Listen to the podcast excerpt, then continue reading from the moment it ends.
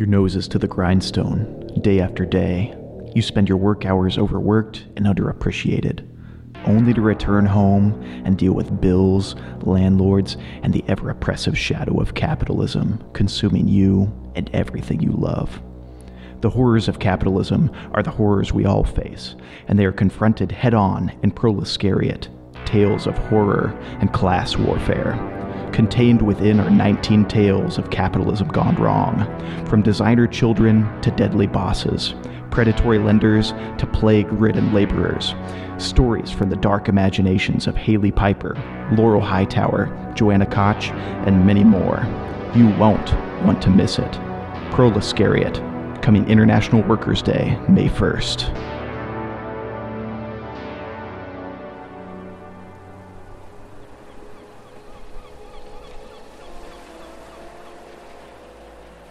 Here at HorrorOasis.com, we are advocates of the horror genre and strive to amplify underrepresented voices in the horror community. This space is for indie artists to promote their work. Please enjoy your stay, and hopefully, it's not your last.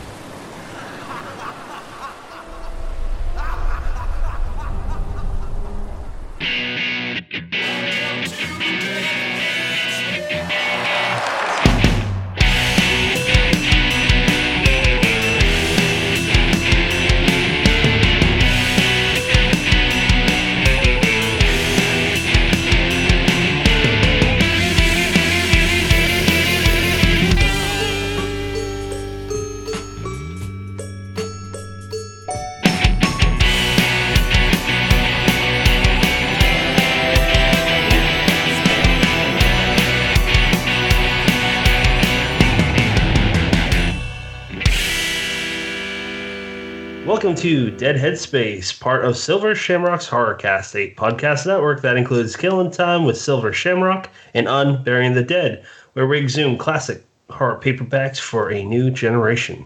You can find us on Apple Podcasts, Spotify, Stitcher, Ghana, YouTube, and all other major platforms. I'm your host, Patrick R. McDonough, joined always by my co-host, Brennan LaFaro. Stay hi, Brennan. Hello, everybody. And today we're joined by the author of the Cipher Under the Poppy trilogy and her latest collection, Velocities. Say hi, Kathe Koja. Hi, everybody. And we would love to know what got you into horror. The that, that's a really sideways and interesting question. I don't know that I don't know that I ever thought of any genre as a genre. I've written a lot of different books in a lot of different modes and, and genres. And I have seven YA novels that some of the people who are familiar with my horror work have don't know. Um, some of the folks who read my Under the Poppy historical trilogy were very surprised to hear that I had done anything else. So to me, genre is like a really cool party in a big house. Like there's a big house with a lot of rooms, and or you're in a club and there's a lot of different theme rooms in the club, and you just kind of go from room to room and have fun with the people that you meet there. And what I have found across the board, and what I was was lucky enough to come into the the horror and, and dark fiction community early on, people were remarkably welcoming to an author they had never heard of because you were in that room and you were at that party. And so people were very cool to a new person. And I don't know that I understood at the time how how special that is to be welcomed in as like a you know it's just it's a brand new byline people don't i had published short fiction before but i don't know that how well the horror community knew about that work or cared about it. But it was really nice to come in and find all these people with whom I had, you know, a lot of Venn diagram, a lot in common, and they were ready to hear what I had to say. So how how cool is that? Yeah, and I saw I don't know um, what book it was for, but I saw a quote of Clive Barker having high regards for you with a blurb. I, do you do you recall which book that may be? I don't, but I have high regard for him, so that is pretty cool also. Um, he was one of the people, the books of blood, I always go back to those as, and some of the stories, like in the hills, the cities, and some of the, the stories that I came upon early were exciting to read because there were no defined boundaries and it wasn't it wasn't the kind of work where you felt like oh i might have to you know pull back on the stick or i might have to think about what to you can't you can't work effectively.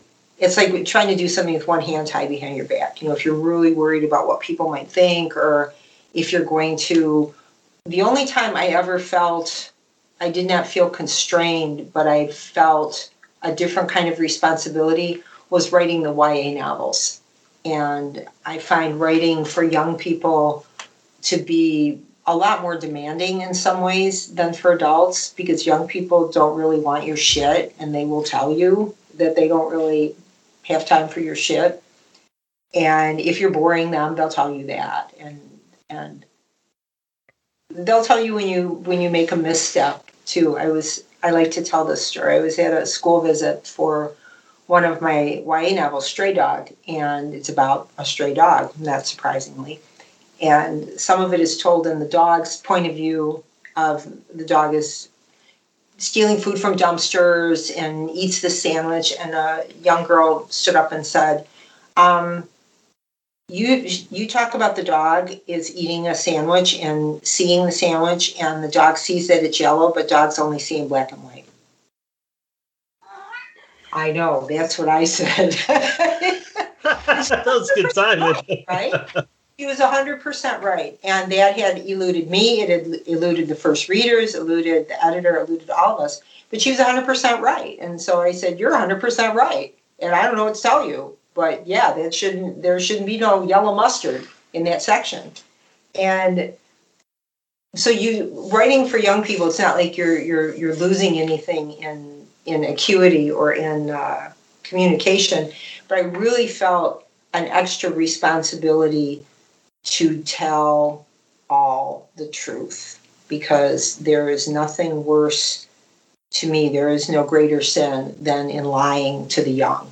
You don't lie to kids ever about anything. You might offer, you might want to know what level of the truth they're asking for. Like sometimes your two year old will ask you something and it seems like an existential question, but they're they're operating, they want a different level of it's like, here's my question. I don't need your answer. I need the answer to my question. And it's true. he's like, you talk a lot of shit, and there's food right here, right here. Look, look right here. What did you say your cat's name is? His name is Dash. Oh, okay. Any particular reason? No, I don't know. We, whenever we have adopted a cat, it always takes a minute to get to know them a little bit and find out what their name might be. Mm-hmm. And mm-hmm. his shelter name was Blake, which is not a bad name, but it's not his name. So, so we had to change it but yeah, you are you're always entering into a conversation with any reader, right? No matter what you're writing, no matter what you're a story is a conversation. And when I was writing, when I do write for younger people, I'm always aware of that extra extra burden or extra responsibility. It's not a burden, but it is a responsibility. And a couple of times I ran into more than a couple. I ran into um, some flack or blowback from educational entities because of that. And in one of the books, I had the one of the characters was in a, a moment of high stress and said, fuck. And this was an issue for some places. There were places that I had been invited to talk to the students, and then I was disinvited, but then I was invited, but then I could only not talk to them in the classroom because I might have, you know, some fuck word or something. But I could I could talk to them at an assembly, right? And the kids thought this was hilarious, right? The, they, the whole controversy was very funny to them. And one of the kids at the Q and A said, "Miss Koja, Miss Koja, Miss Koja, why can't you talk to us in our classroom?" you know why? Well, you tell me why. Why? because you said a word. I said, "Is it a word that you hear in school ever?" And they all laughed. I mean, they're like, "Yeah, we're middle school." Oh. aware more than anyone, right? Because they're mostly just trying it out, right? Mm-hmm. They're like, you're a fuckity fuck fuck fuck fuck bag, uh, you know, because it's like it's a new thing, right? And mm-hmm. you can really get some people upset if you're going to say these words. And so then we started talking about that instead, and said, okay, well, why would that be a wrong word to say in school? If you're telling me you say it in school all the time, maybe not you, but if you all tell me you're saying it, why is that a wrong word? Why can't we say it? And so instead, we talked about that, and that was kind of cool. And to kind of take that repressive energy and say, okay, this is something that they're trying to fence you off from hearing. And I, you know, schools, educators are in a hard spot sometimes between administrators and the parents and they get squeezed. So I I would never blame a classroom teacher and I would never put that on a classroom teacher.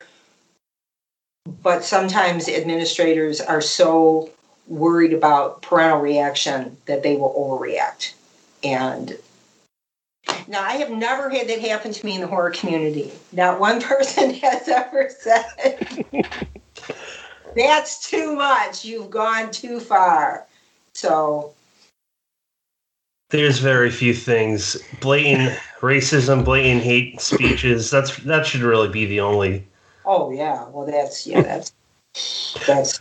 You know what I'm saying? It's oh yeah yeah. No, there's no visible taboo, let's say, but I wonder sometimes too if if this genre, like any genres, if there are taboos sometimes that we don't know are there or that we would be surprised, right? If somebody, like, are there lines that we have never seen? And if someone crossed one, would we know? Brennan, I know that you were going to jump in, but I want to pick your brain as well as Kathe's. This goes along the lines of something that Chuck Palahniuk said to us last week, which was basically the horror that the society won't talk about is the next big thing. We were talking about Ira Levin and Rosemary's Baby um, in the beginning of the episode. And basically, he was saying how the thing that society and people probably may not, most of us might not even know about right now to discuss uh, is what that next big thing will be in this genre. Brennan, what, what are your thoughts on that? And let's jump to Kathe. I mean, yeah, I, I like that parallel, but I also think that uh, just Kathe, with your work in mind, I mean, that kind of seems like something not just that you've thought about, but something that you'd be looking for, you know, actively looking for what is that that um that boundary that we might eventually cross without even realizing it. Um, I wonder if you have any theories on that, like what even what ballpark it would fall into, whether it would have to do with race, with class, with uh, identity. I don't know. Class is a big one too. I don't know if class is it, but class is something that we almost never talk about in the states. You just it's there, and we all know that it's there but we all are supposed to have bought into this idea that everybody is you know even though you see blatantly around you reflected in so many ways equality is the is what we strive for but we have it almost nowhere uh, except inside our skins we're i mean that's where we begin but that that's where it stops um, if I had to draw a personal line for things I would find very difficult to write about, and in fact, I had recently had to set aside a book that I was working on, a short novel, um, is cruelty, human cruelty, really. And I don't mean like saw cruelty or like you know stabbing stuff. In do you do you know in Pan's Labyrinth, there's the moment where the the colonel guy is interrogating the guy who stutters. Oh god, that nose scene. You're gonna bring that up, aren't you? oh my god.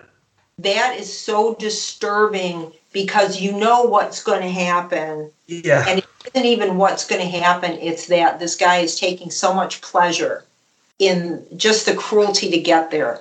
And that is a difficult line for me to cross because I don't not even not even in the sense of saying, "Oh, I don't want to glamorize this or I don't want to make this cool."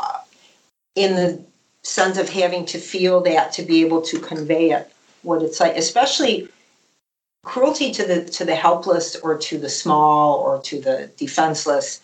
That's a line that I would find hard to cross or to deal with. And I will say that the only fictional regret I have, or the only regret I have for any of my work, is in the cipher when the mouse goes down the hole. And if I could do it again, I would not do that. I would not do that. Hmm. And as life has gone on and I've become more aware, uh, and I see that over and over again. We all see it in films when an animal is used as a signifier, like he killed that puppy. You know he's bad. That for one thing, that's lazy. That's a lazy thing to do. And for another thing, the the, the death of an innocent creature should not ever be anything but that. It shouldn't be a signifier. And so, I, if I could, I would go back in and take that mouse out of there. I have no problem with the, the hand. That That is interesting. Wow. But I, I, um, yeah, it upsets me. I, I got one comment, and then Brennan, take it away, please. Um, when you brought up Pan's Labyrinth and you said interrogation, I had these like waves of chills go up my spine and into my head. Yeah, I remember that scene all too well. it's so oh Uh, and and not to get off into film, but an, another line that is crossed a lot. Um, oh Christ, I can't remember his name. Uh, the director of Funny Games. Um, I don't know. That's what it'll come to me. A movie that is about, and a lot of his work is about cruelty. Michael Haneke. Michael Haneke. And his work is about straight up cruelty to each other. And that makes it difficult to watch. There's another um, film called a Serbian film that is notorious for, and that I have not seen. And then I, uh, I refuse to watch that as a Yeah. as a new dad too. Like fuck that. I'm not doing that. the the when the film was new, a friend of mine, a director, was at South by Southwest where they were showing it, and people just erupted afterwards. And you know, they had not even they had not had a full understanding of what they were going to see. And Oh no. Jesus. And he said, you know, the whole point of doing this was to illustrate I'm making a political point about cruelty in my country, about political cruelty, and that's what this is about. And I don't regret doing it. and I will never regret doing it. So, but yeah, things like, and you can't, an image like that, you can't unsee. You can't, when something has hit you that hard, it will always be part of you. It will always is going to leave a mark. And you have to be real careful how you do that to people too. You have to have a real good reason. I'm not saying he was wrong. I'm not. He did what he did. He made this thing. He made a piece of art. Okay. Uh, Pan's Labyrinth was Del Toro wrong? No, I think that's the film is a masterpiece. But when I think of it, that is almost the first scene I think of. Is that awful? And that to me is a much harder to say. Should a kid watch this movie? I would really hesitate, not because of the fawn or not even because of, you know, eyeball guy, but because of that moment. Not because they should never know that the world is cruel, because they'll find out. Hmm. But is that the way you want them to find out? Is there another way that might not leave such a mark? I would ease them in. Yeah, that's that's like throwing a kid in the deep end. That's uh that's a good point. Brennan, Take yeah, this one, no, sir. that's that's what I was thinking. Is you know the you brought it up because it's that demonstration of cruelty, and you know I remember watching that for the first time and being, of course, shocked by by that, and it was because of how unflinching it was. Up to that point, the movie kind of convinced you that it was the type of movie that would pan away at the last minute, um, and then when it doesn't it's it's just kind of the next step in in that cruelty. I but i never really felt like it was gratuitous in that you know it was just happening for shock value or it was just happening to earn that r rating or whatever. Um and I, and I think that really you know I, I guess I never really thought of it as a demonstration of you know the next step of cruelty but that's yeah I mean it sounds weird to say I like that line of thought, but it's I'm looking at it a different angle now. That's interesting. And the the things in the movie that are scary or you know legit disturbing, you never really know if the fawn is good or bad, or you're never even really sure.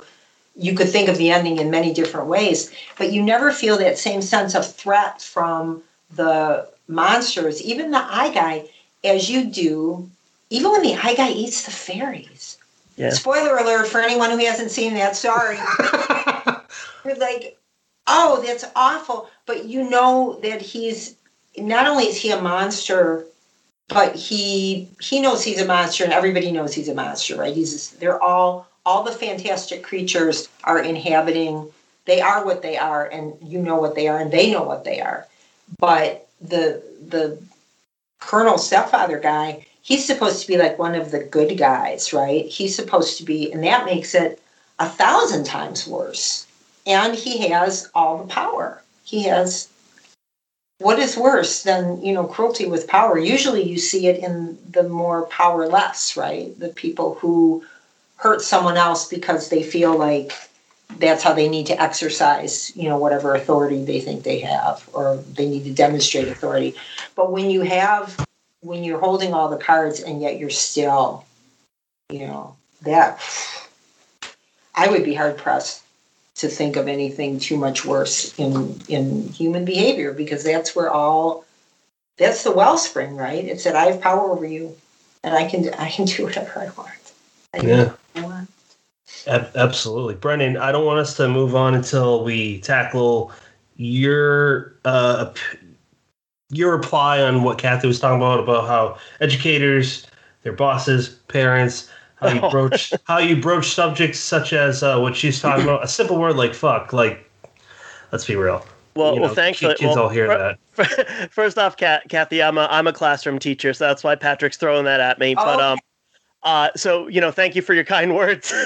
but uh, but is it not i mean is that not it no generally I work with like I'm at a K to two school right now, so we don't really have many outbreaks of the word fuck. But um, so I, i- if I have to deal with that, I'm gonna you know message you and let you know how that goes. but you know, my first thought was as soon as you opened up that dialogue um, of let's talk about why we can't be in the classroom. Let's let's talk about um, you know how we hear that word at school, but now it's all of a sudden a big deal. I mean, middle schoolers are notorious for just you know being too cool and you know maybe maybe shutting out, not wanting to engage in conversation. But I'll bet that opened them right up, and you know that's I I'd be so if go ahead. because they it's so hard to be that to me is the is such a difficult age in that we forget you don't even know what you're going to look like from one end of a year to the next. I mean i have looked like this for a long time. That worry is gone for me but you know what i mean? You don't even know what is happening to you. You don't know what you're going to look like. You're constantly and now it's a thousand times worse because now you're everything you do can be preserved for all time but Uh, yeah. it's so difficult just to get from one end of the day to the other that you have to kind of armor up because who knows man? That your friends could turn on you. Something could happen. You know what if who knows what? And you're ruined forever because when you're 12 you know you don't have a ton of life to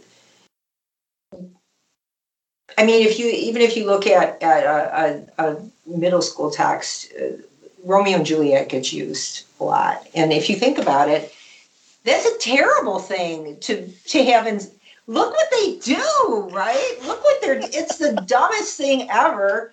They're poor kids. You Wait, what happens? I'm just joking. And this, but this is okay for them, right? It's like they end up dead, and their families are like, "Oh, this is horrible," but now we're going to reconcile. That's terrible. That should yeah. not be taught. I mean, that's uh, eradicate Shakespeare from schools. I think is the takeaway there. No more Shakespeare. More more Fox and less Shakespeare. That's a quote of the day. More, more Fox and less Shakespeare. You should run for school board on that oh, platform. now, I, I want to touch on one more thing on the first subject we've kind of dove into, which is YA. I've seen a lot of people have different definitions of it. Of course, you can Google it, but as a YA author, I'd like to know, in your words, your opinion, what YA is, what constitutes a story to be YA.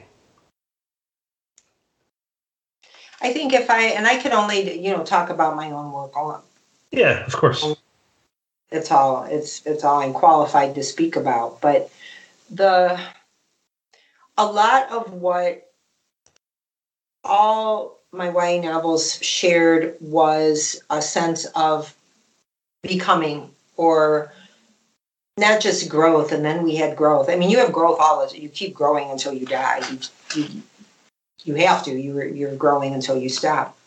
But the conscious sense of things are changing for me and i have to make decisions about how am i going to behave how am i going to think what am i going to believe in what do I know is true?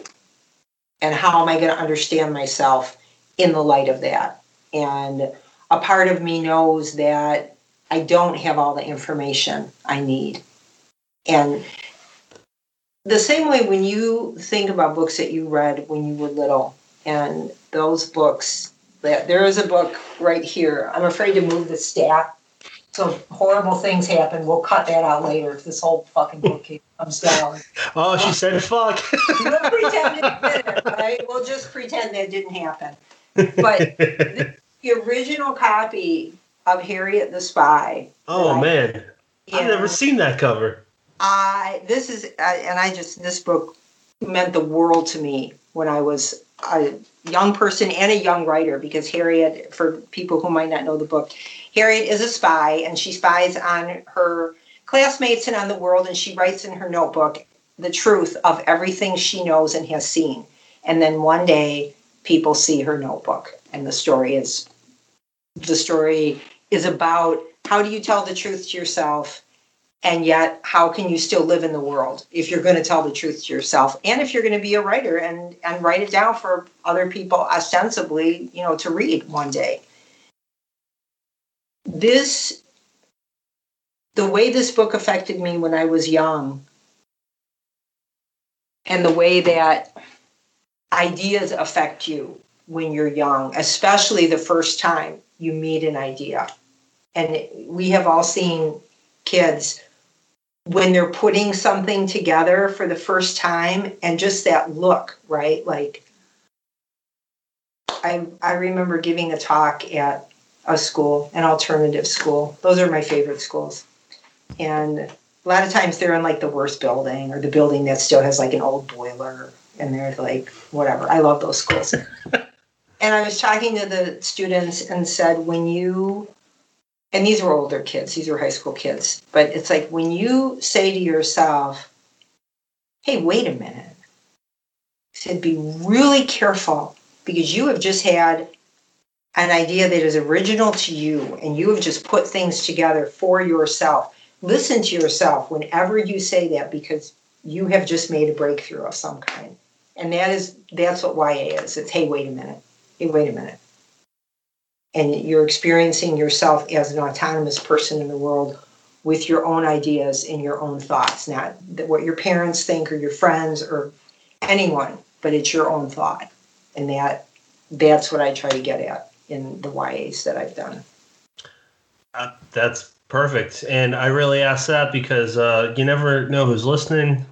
There could be a YA author out there or someone that's like, hey, I write YA. So that's why I like to ask those types of questions.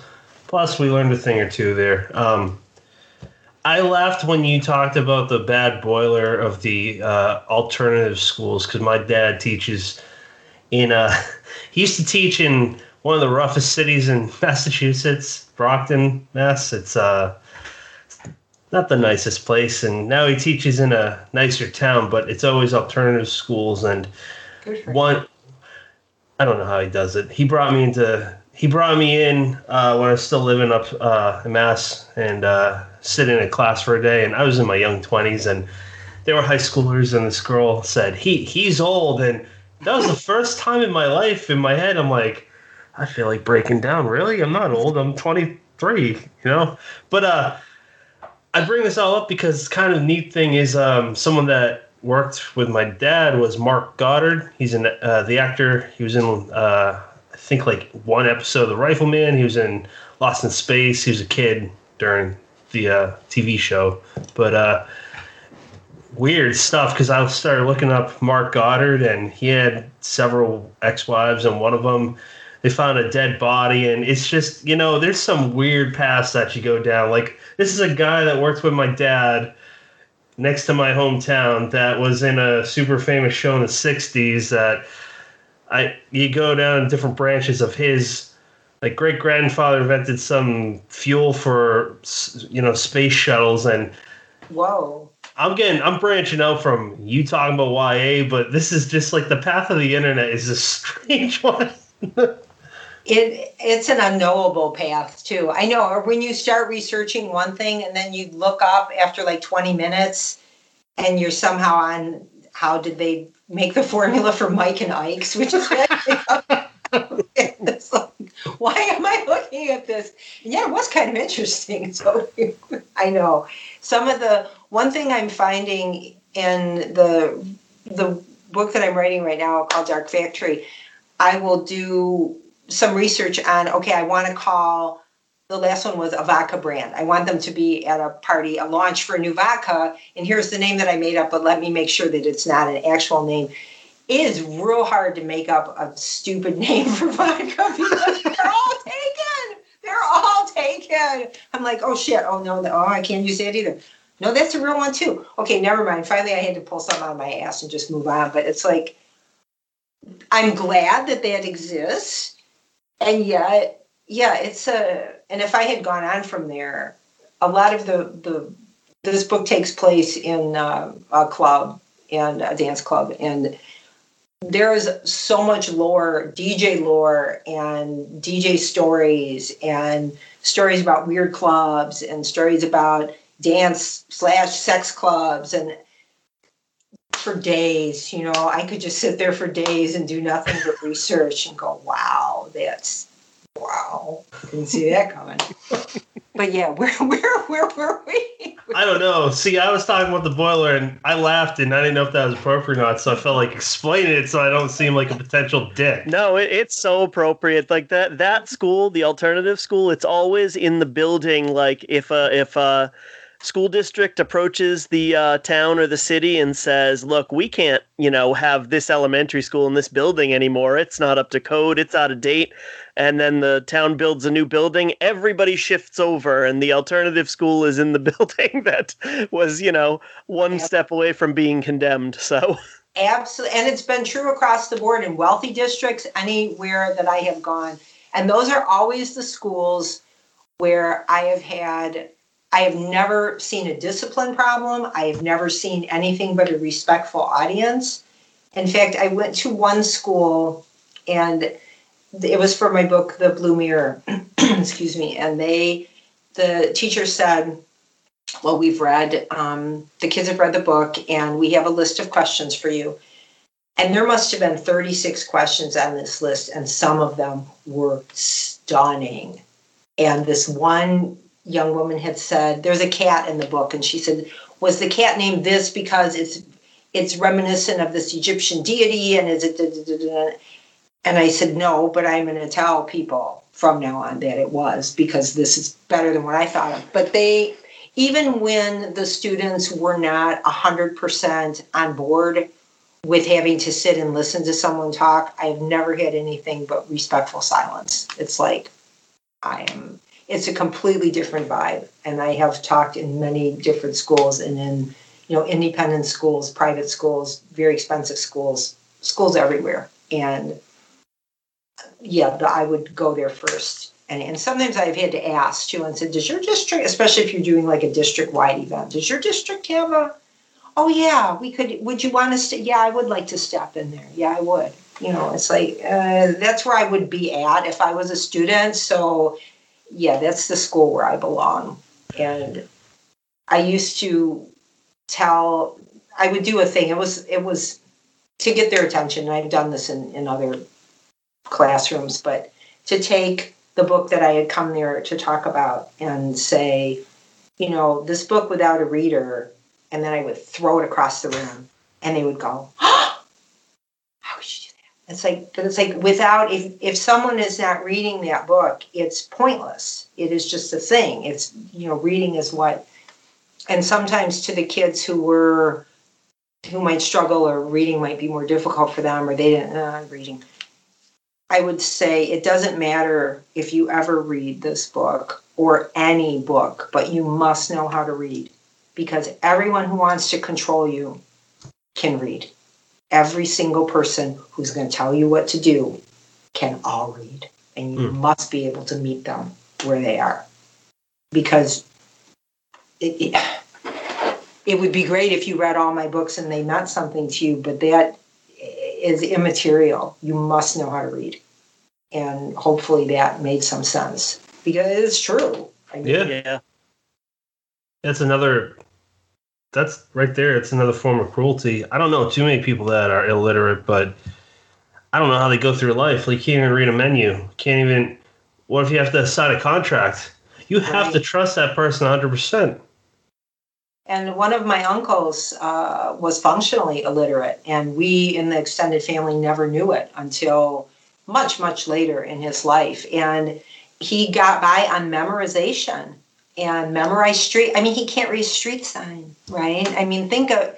Oh my God. Yeah. Figure out, okay, I get off at this exit or I turn here or, yeah, it's this whole panoply of it's exhausting. And finally, when it and he, you know he was deeply ashamed of it, and you know, oh, it's a, and when it finally came out and he was able to overcome that, what a relief, mm. right?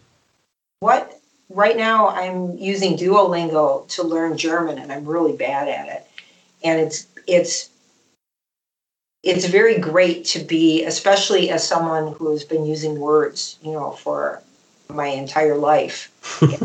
hopefully using them fairly well, to not be able to even understand sentence structure and really have to struggle, it's great. It just gives you such an appreciation for the just the way language works and how and I mean I'm at baby level like the dog runs fast. I mean, I'm not good at this, okay? I am really struggling. But it's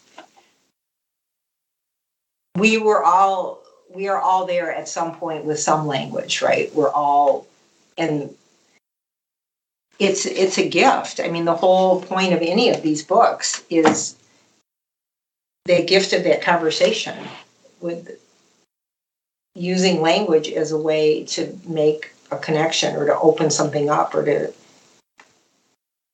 I go back to conversation a lot because without I mean without a reader a book is inert and one of the other things that I do is create um, performances, immersive performances, where you everything is about the audience because they're not an audience, they're a collaborator at this point. And I've done shows, and some are, you know, some are great, some people were put off or they were scared or whatever. Um, I did a, a production of Dracula in the basement of an old uh, mercantile building in Detroit where I live. And the people came in through, it was like, it had like the big old windows, you know, the big shop windows, and there was a little glass vestibule.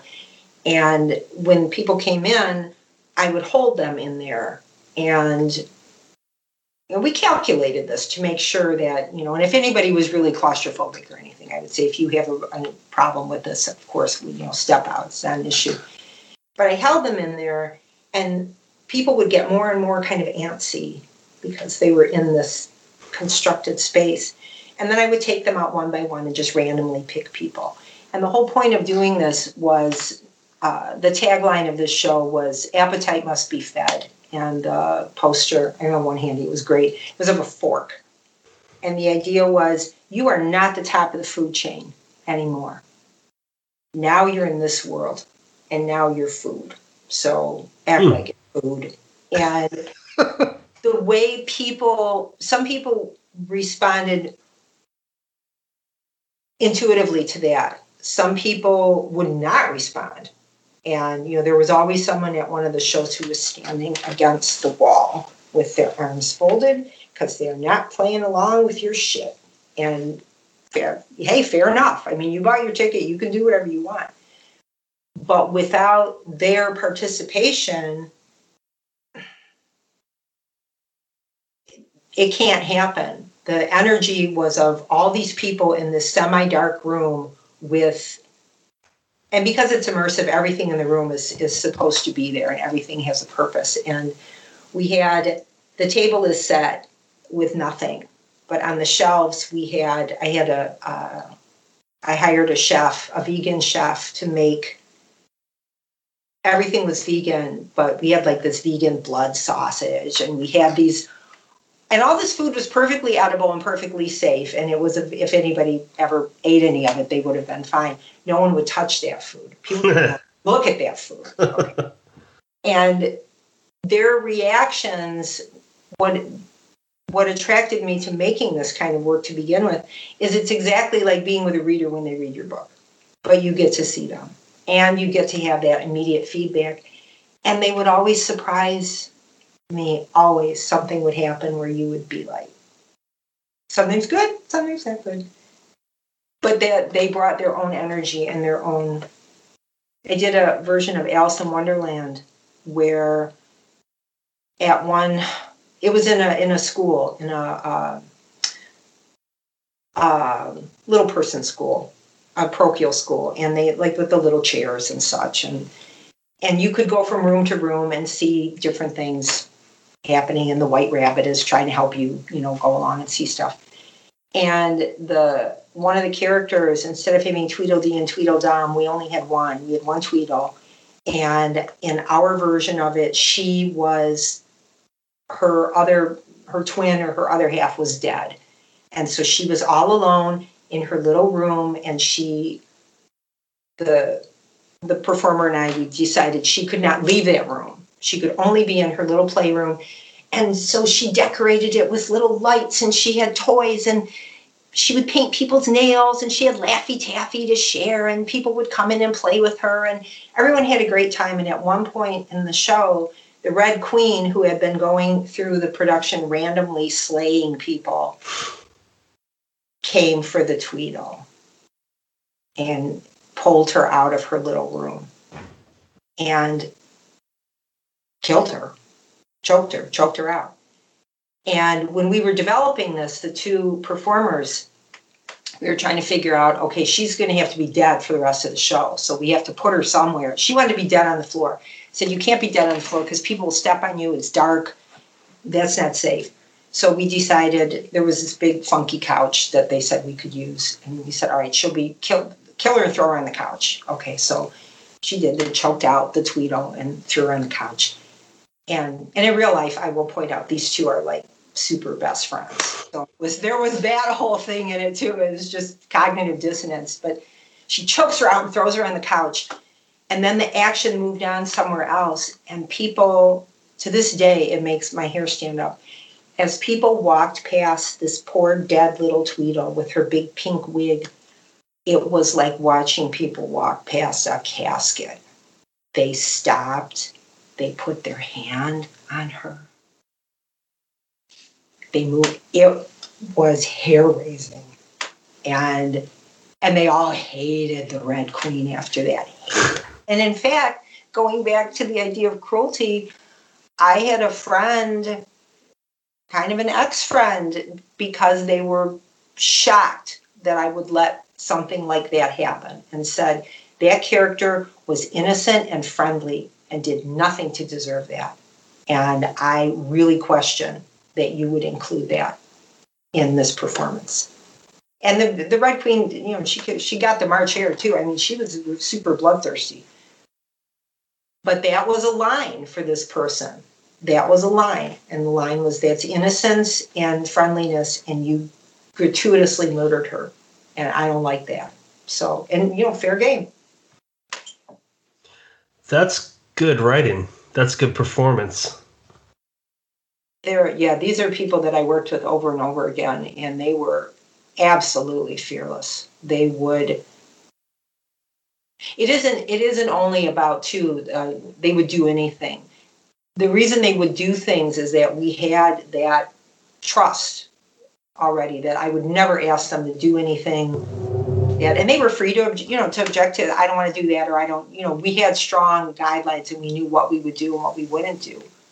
But being able to trust the people that you're working with and to trust the audience too because there were parts in that performance where when the red queen is going after the march hare people physically stood between them to stop her and as a as a director then my role has to be I have to get them out of there because this is choreographed and their presence will make a problem. Somebody could get hurt if, I mean, there was one fairly violent moment where a character gets their head slammed into a little tiny drinking fountain.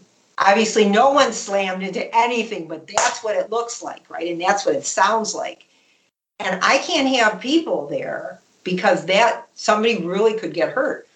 But I also don't want to break that enclosure that we have all created. This is real and happening right now. So I can't go, mm, you can't do that.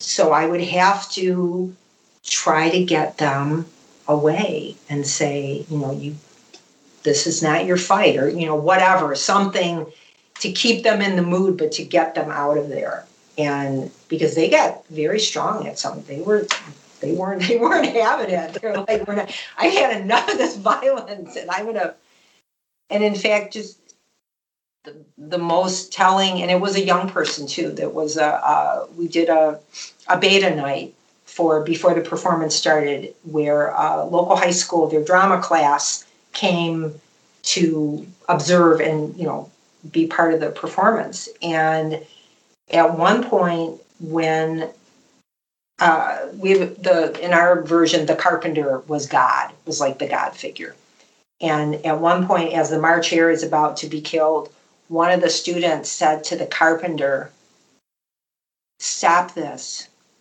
You can stop this. Make it stop. And she said, and this is totally unscripted. I mean, none of this, and he was dead serious. And she said, It doesn't work that way. Wow.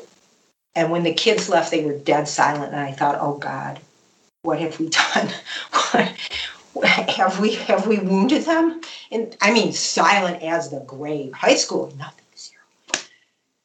And I went out to the parking lot to make sure that everyone had got their rides home and stuff. And the the drama teacher was still there, and she's like, "Oh my God, they couldn't shut up. They love this."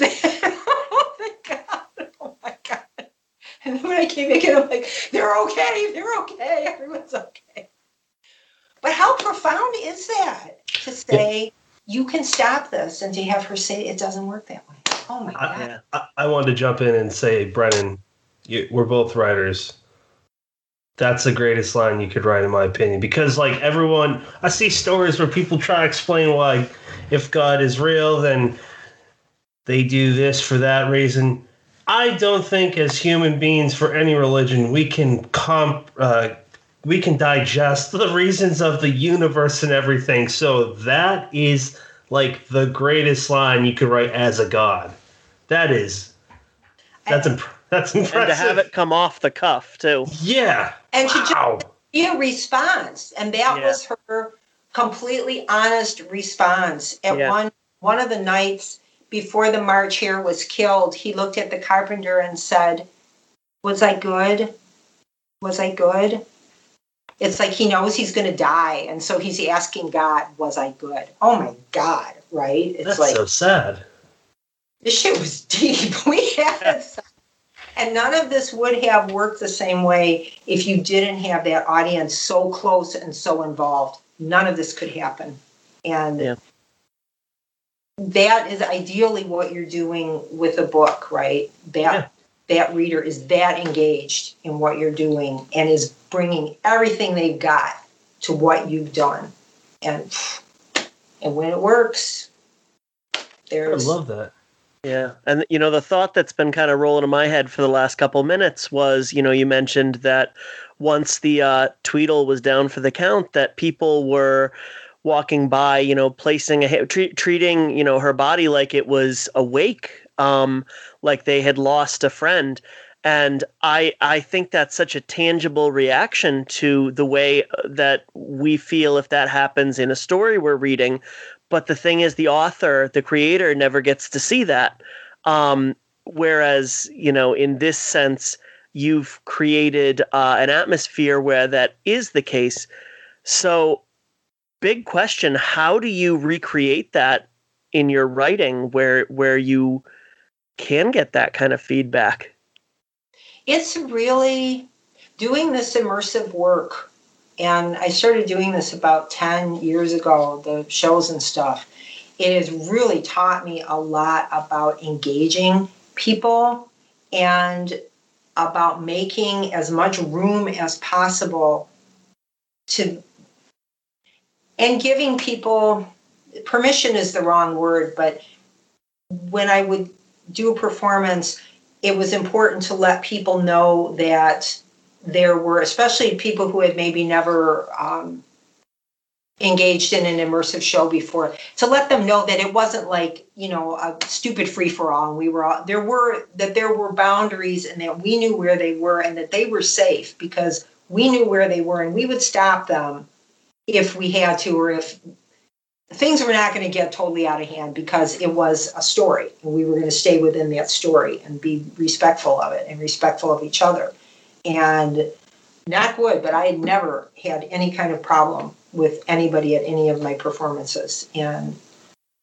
because everyone was respecting that space but it is about making that's what i'm trying to do right now with dark factory. Um, it's the the story as i said is set in a in a club and a lot of it is about the nature of what we believe is real or what what what reality contains and are we seeing or experiencing everything that's really there and the the touchstone for this came came for me i was you know those days where you just you just can't anymore All too well.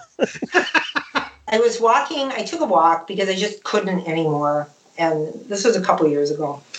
And I'm walking down a street in my neighborhood and I'm just pissed off. It's like, nobody even cares. You nobody even cares. Nobody cares about anything and nothing. Nobody even says thank you. Nobody even notices what you do or says thank you. Nobody even says thank you. And there is a little piece of paper on the sidewalk. And I picked up the little piece of paper and it said, thank you very much.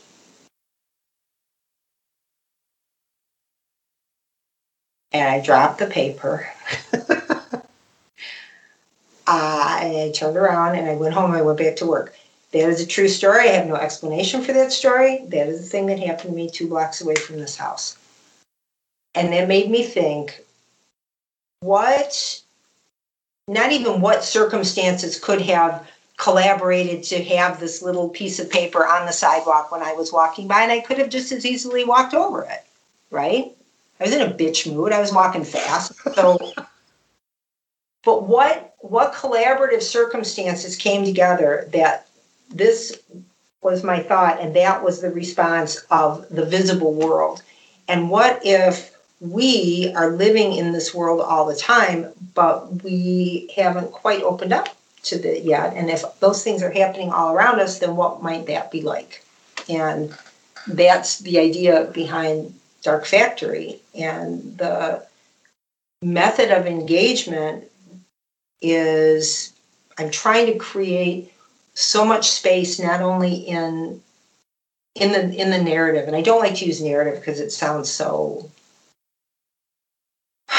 boring in the narrative in my narrative what I'm trying to get across I mean it just sounds awful but in the whole and there's i mean there will be a book there will be an ebook there will be an audiobook there will be a site where people will be encouraged to collaborate with me on this. And that's the very long answer of that's how i'm trying to make as much space as possible for as much engagement as people want to offer.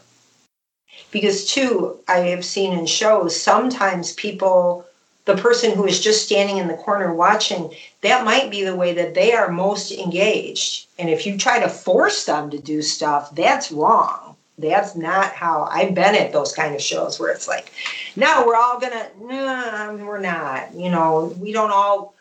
Why would we all experience this? This we don't all experience life the same way. So why would you expect anybody?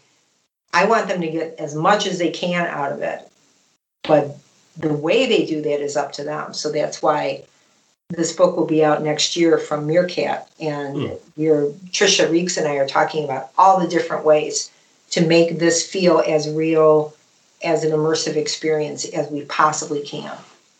That is, I want to touch on two things, if that's all right, Brennan. Um, first is as far as forcing people to do this or that. That's interesting. They you talk about that. Just today my wife and I were talking. She's a social worker. She's educating me on, on a lot of different from neurodiversity to uh, just how to approach life, I guess, in general. But that is a whole nother discussion. So as far as neurodiversity goes, we are just talking about today how it sucks that not everyone can be accepting of someone that whether it be autism or it, like me with ADD or whomever else, uh, there's so many things to list off that uh, it sucks that if you're not this way, a lot of people try to force you into a, a, a round hole if you're a square peg, you know? Um, the other thing I, am struggling to think about what it was because I'm getting lost in my other thoughts. So, Brennan, why don't you take over uh, for now, sir? Um, I was kind of curious what can you tell us about the the website? I don't know if you're if, if you're able to share anything about that yet, but what kind of interaction can people expect?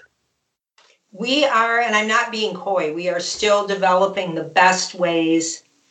And a lot of this is back end stuff that just literally how are how will it be possible for people to engage? Like how can they upload stuff? What is the best way to help people to be able to engage. Um, one of the reasons that we decided to do it that way too is that when the cipher came out from Meerkat, the reissue, we did a fan art contest and said, you know, here, submit your fan art, okay, and we had no idea or no expectation of what people would do, and the entries were really stunning, and they were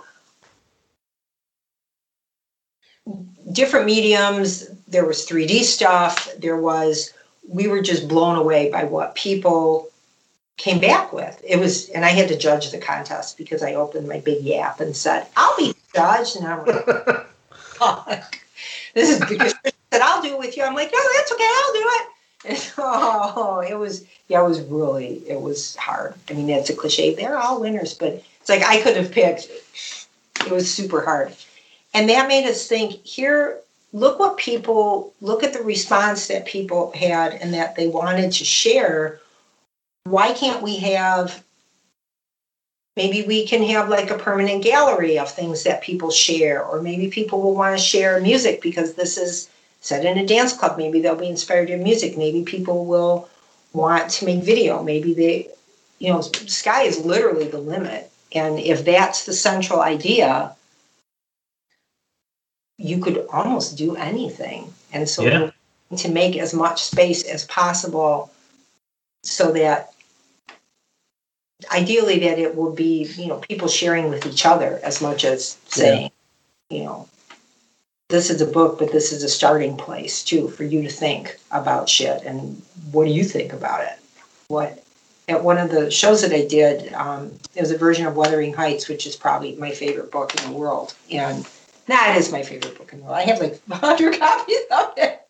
It's probably my favorite book. I have like 17 copies of it. But we we asked the the question there was um, of the characters in the story the one person who's like really the moral center of the story nellie the who is the narrator to us um, and that was i read that first read that book when i was 10 years old. And when i realized at a certain point nellie could be lying oh God. It's like your mind is blown. You're like, oh, wait a minute, she's telling us a story, but wait, she said this here, but now she's, oh my God, what if she's lying? And so she's like supposed to be the moral center of the story, but she's very, you know, compromised. And Heathcliff and Cathy are like the, you know, you think of them as, oh, they're the tormented, you know, lovers and blah, blah, blah the only the worst thing that happens in that story is that somebody chooses to live in a not in a way that's not authentic to her. It's like Cathy says, I'm going to marry the rich guy, and that's a disaster, and everybody ends up dead. Okay. So if the moral person who's been pushing her to do this, should you be doing the right thing or should you be doing the good thing?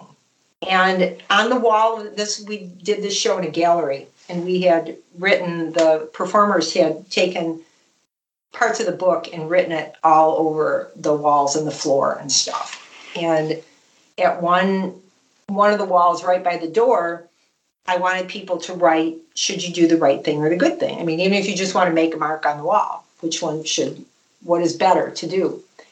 And I couldn't think of a way to make the paint available to people.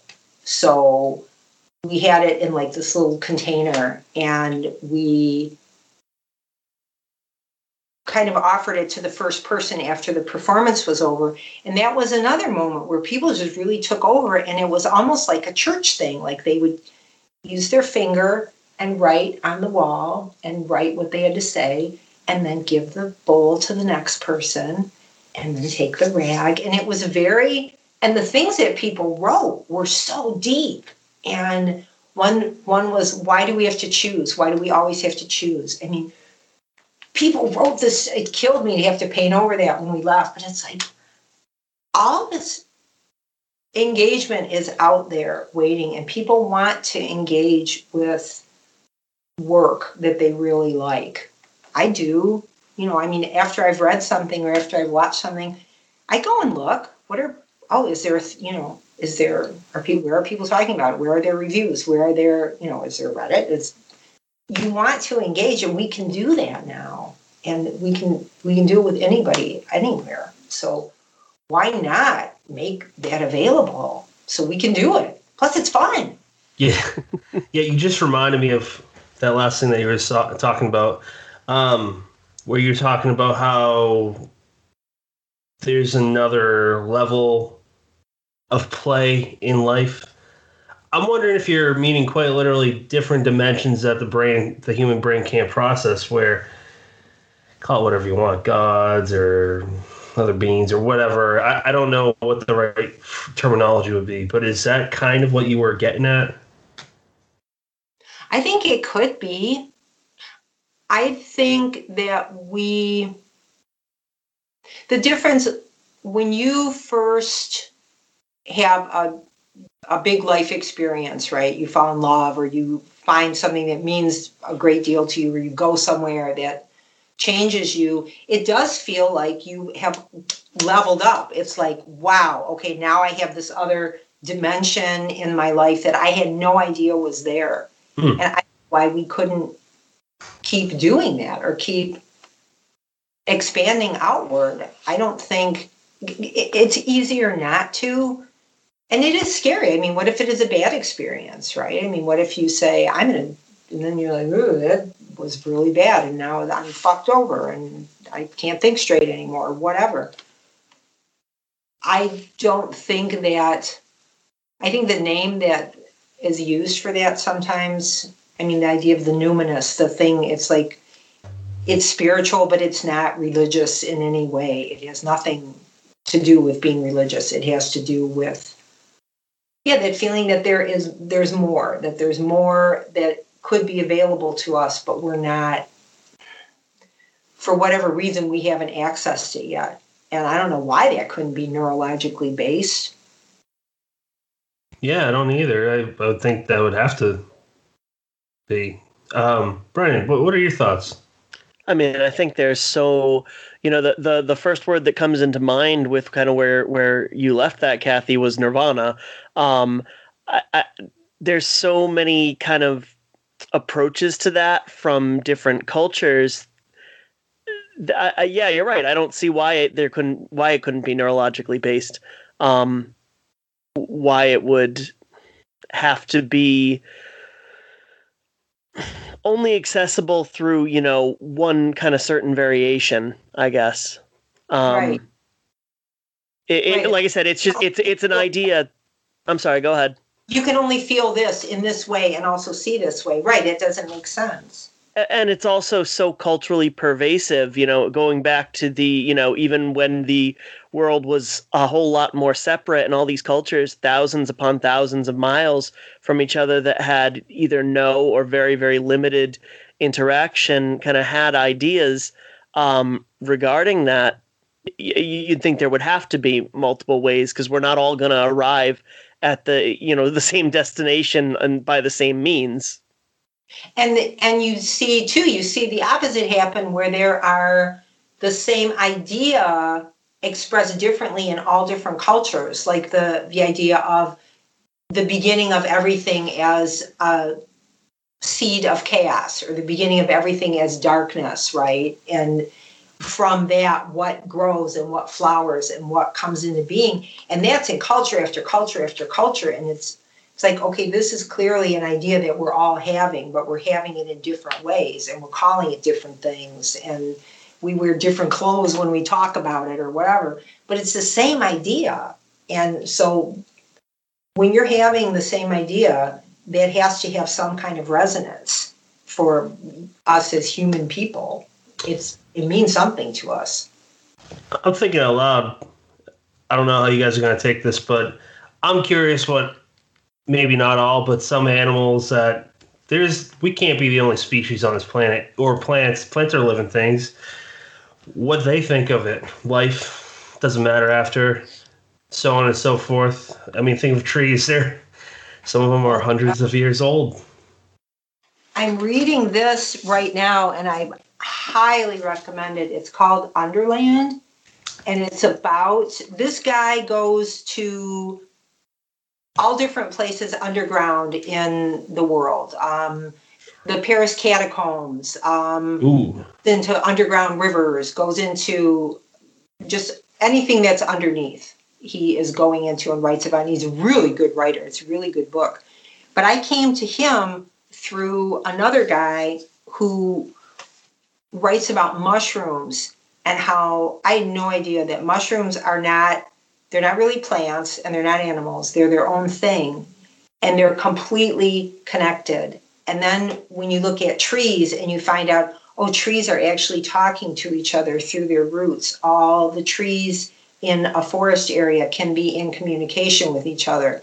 Mm-hmm. So, what even are they saying? I mean, they're having some kind of language, right?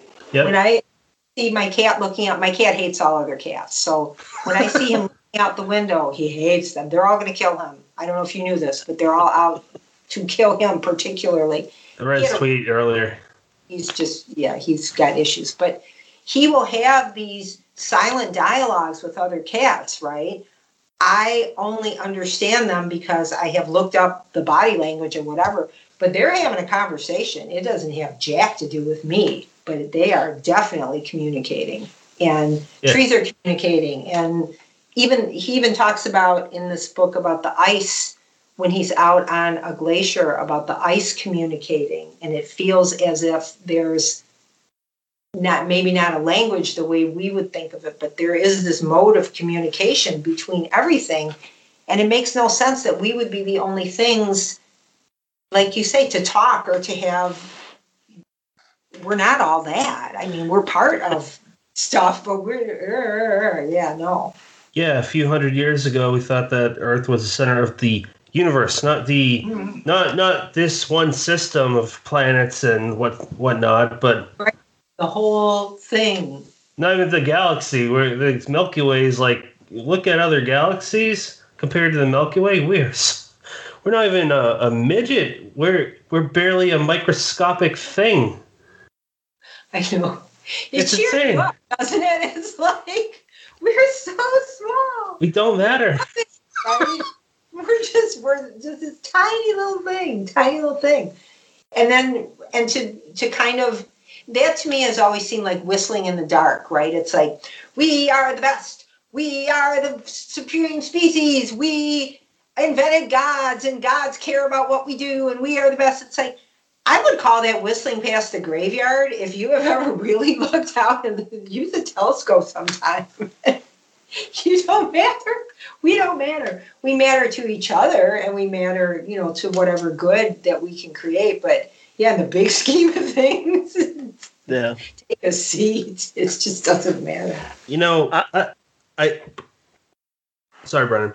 I was gonna say, uh, I think that all secrets are they're always under your nose. I think it's all around us, and I love that you were talking about the trees talking with each other because uh, there are books on it that you can read. Just I don't know the name, the one I was thinking of particular, but I read this one little thing, and I wish I delved into it more before we we talked. I didn't know we'd go in this direction, but uh, it said that if this one tree in a network of a forest is lack in water for one reason or another, the others will take their supply and help that one. Um, just because it's funny, like you know, you hear from a lot of people that we're the only species that have stories. I've heard that. Like that's that can't be true. Like Native American, a lot of Native Americans there, they were just oral uh, people that had their stories being told from generation to generation. Why aren't tree? Who's to say trees or apes or so forth aren't like that? Um,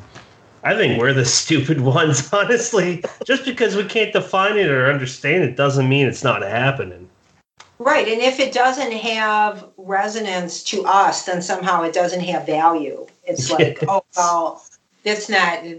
Someone had posted a picture earlier today of, in my feed, of a, a they work in a, in a food place and a goose is trying to build a nest out of like the trash and stuff by the dumpster. It's so sad. And people are like, that dumb goose.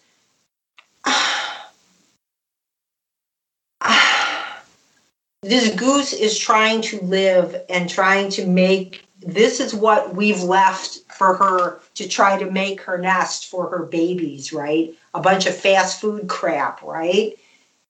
It's not that it's not that goose. It's it's us. It's a number one. She shouldn't have to have babies next to a dumpster, and number two, that's on us. Mm. What do you want her to do? Right? Go to Nests R Us and buy nesting material? Jesus Christ! I mean, have some responsibility. If you're going to wreck the whole world, at least own up to it. Good grief!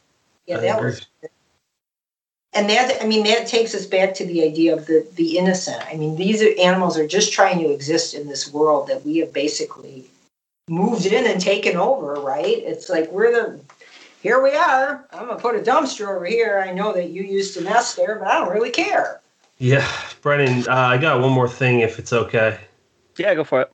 On the subject of animals and i'm not trying to sound like i'm being all like snooty or whatever but I got a me and my wife got a pet mini pig for almost four years ago. She's so fucking smart that I stopped. I eat seafood still. I can't help it. I'm a New England boy, so I, I eat seafood still. But beyond that, I don't eat meat. I can't. I can't look at cows the same. Like chickens, none of that.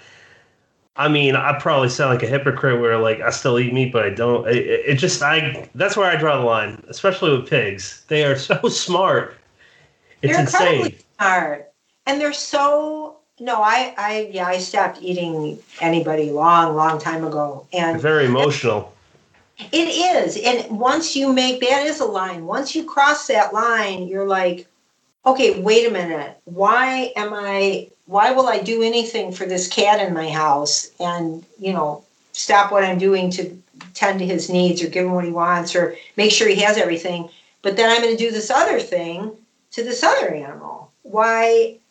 And it, it has become exponentially worse in the way that the animals are treated in the you know in factory farms. It's unbelievable. Mm. and that's cruelty too. That and that's unnecessary cruelty. It's just to make money. It doesn't have anything with anything mm. but making money and processing as many dead animals as you can.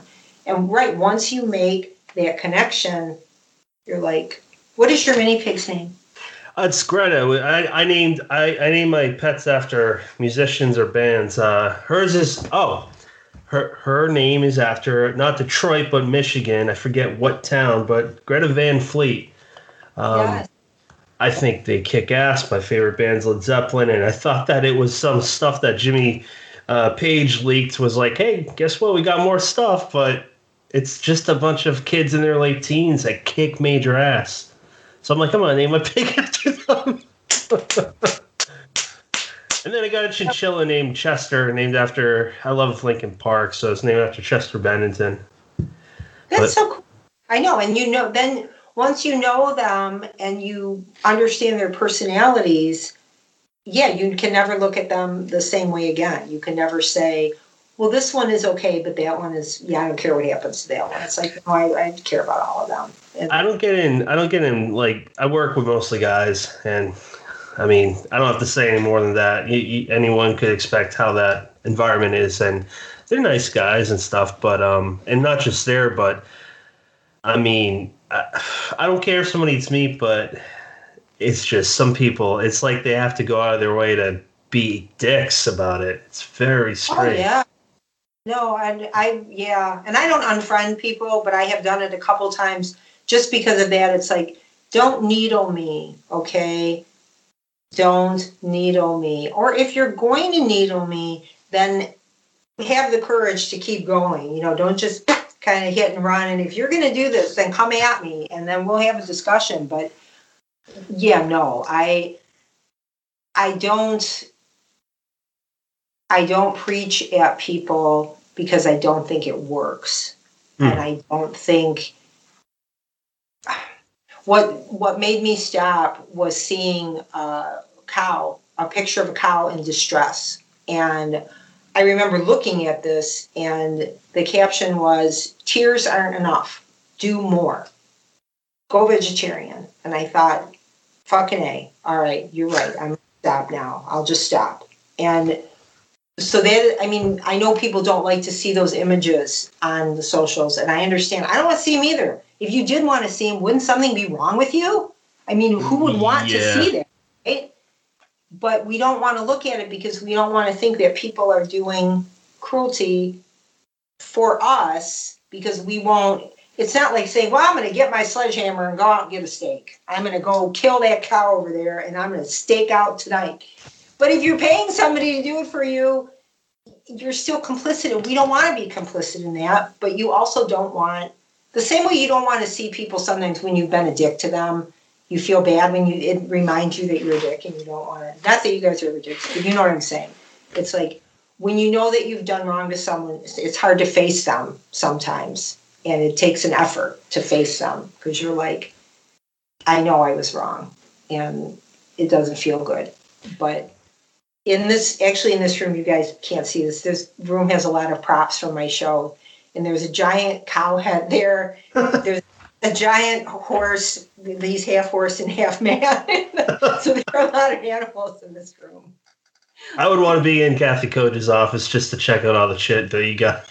There's a lot of puppets and stuff in here. One of the shows that i did was based on um, my trilogy under the poppy and it takes mm-hmm. place in the victorian whorehouse. And so there was a, a house in an old Victorian mansion in Detroit. The man had just bought it and was refurbishing it. It had never been empty, but the lady who owned it just before him had like carved it up into apartments and you know kind of changed some of the original stuff and he was restoring it all back to the way it was so it was super cool but it was still in a state of being kind of half torn up and half not. So when we used it, it looked the story is supposed to be set in this kind of dicey brothel in wartime.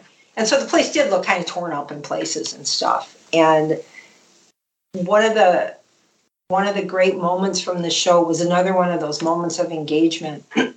so a three-story house, and so you could follow the follow the actors around while they were doing their thing and have that narrative, or you could walk around yourself and look at stuff. So at one point, I was standing on the second floor, and we called it the floozy room because all like all the the brothel workers, their like their room was upstairs. And the action was moving from there to down the stairs, but not all the characters had come down.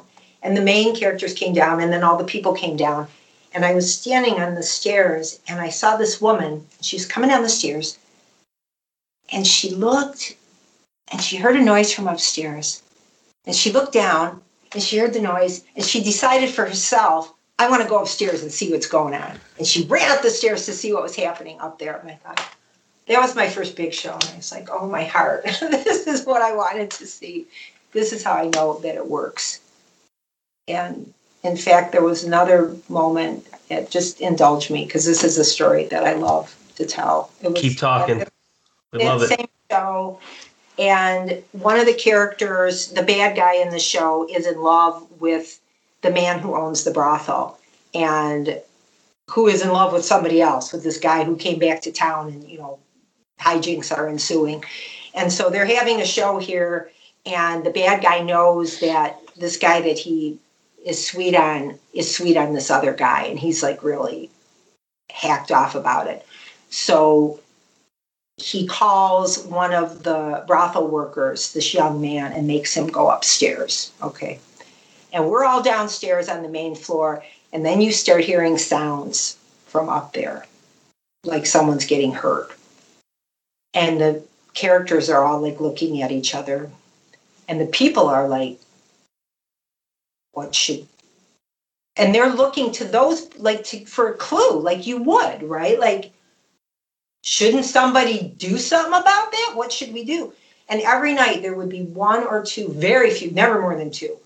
Someone would go up the stairs to see. And one night, it was a person that I actually know in real life, and she went up the stairs, and the two performers were they were supposed to get louder and louder, and then like stop abruptly. Okay, and they never knew what was happening on the other side of the door. So she goes up the stairs to this room, and the bad guy comes out, and he slams open the door and he has a stick pin.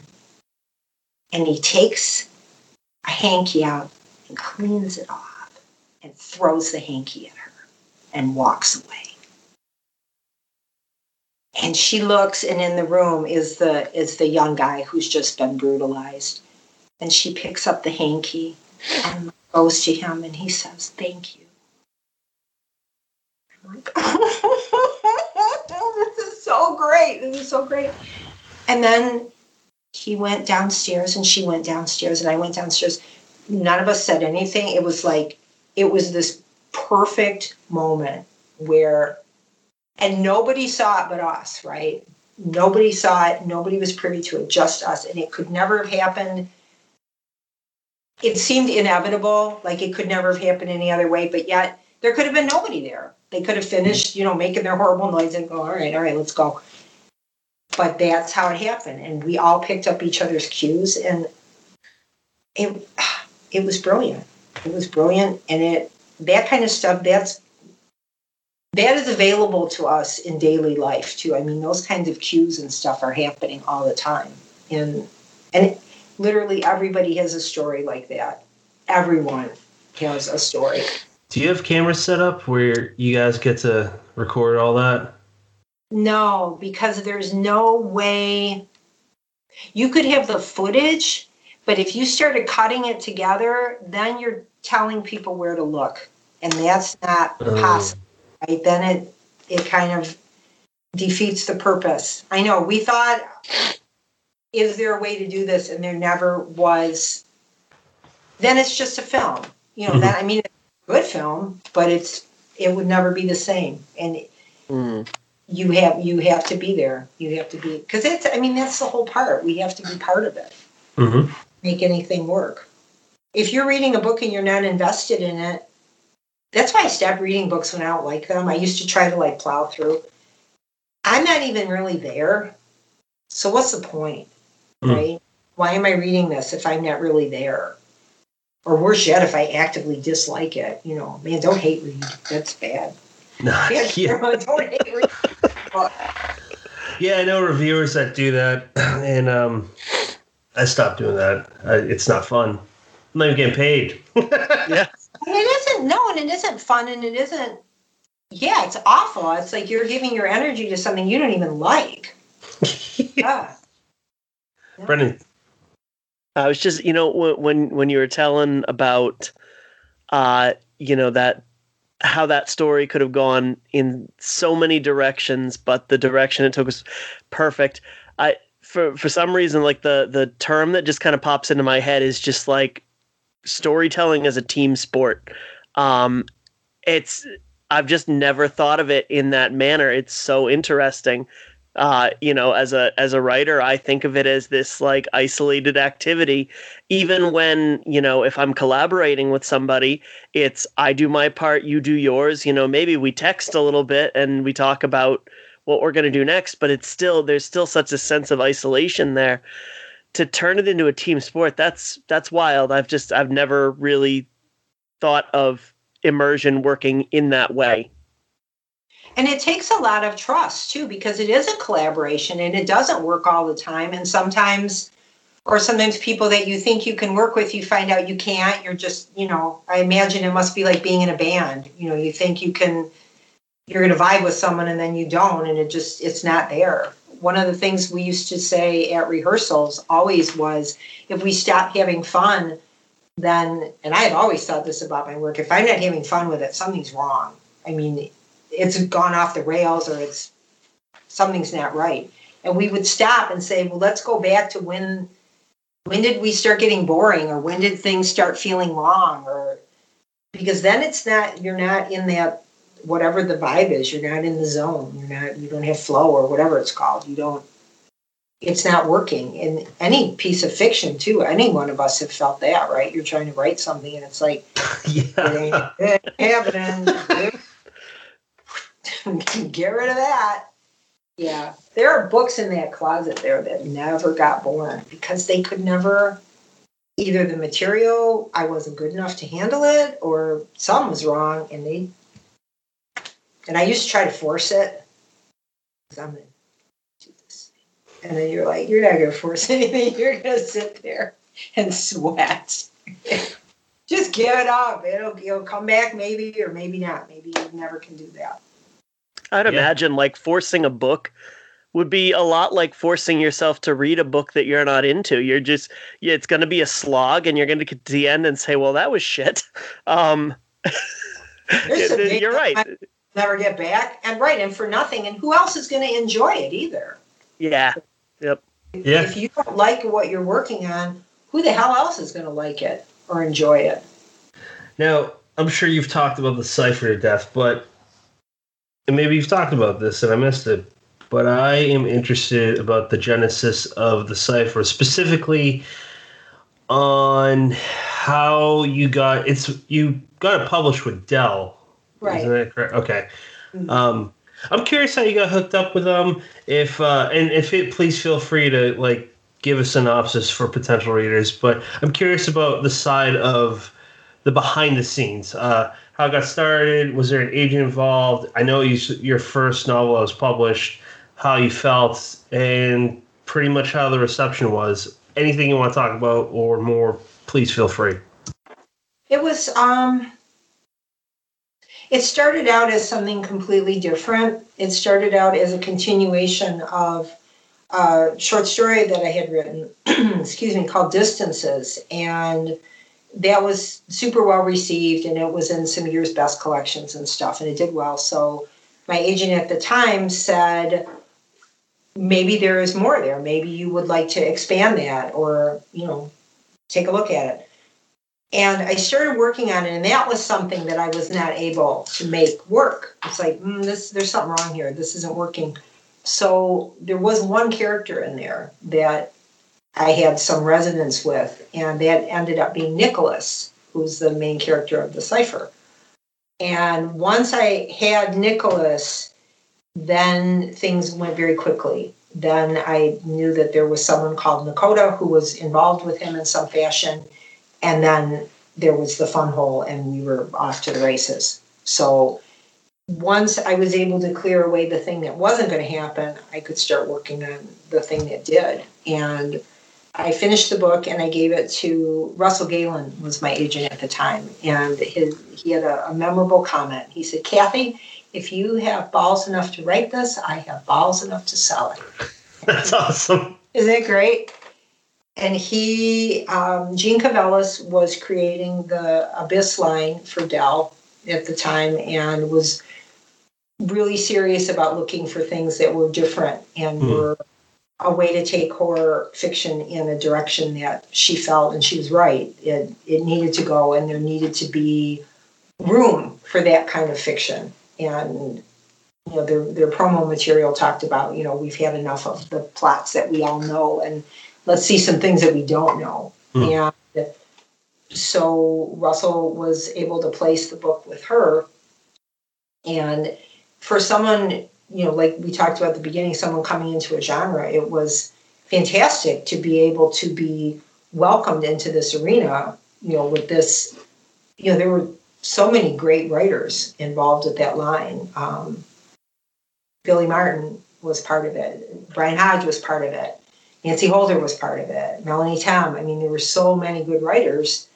And to be able to be part of that experiment and Jeanne Cavelos worked really hard to make that happen and to really be a line that you could feel like even if you didn't know the writer, like that was my first novel, even if, and it was also the the inaugural title in the line too. So she really clearly believed in the book and clearly believed in it as you know a, a, the flagship for the line, and which took a lot of courage. Yeah, an editor. I mean, that is not the usual thing to do. So I, I respect her a lot for that.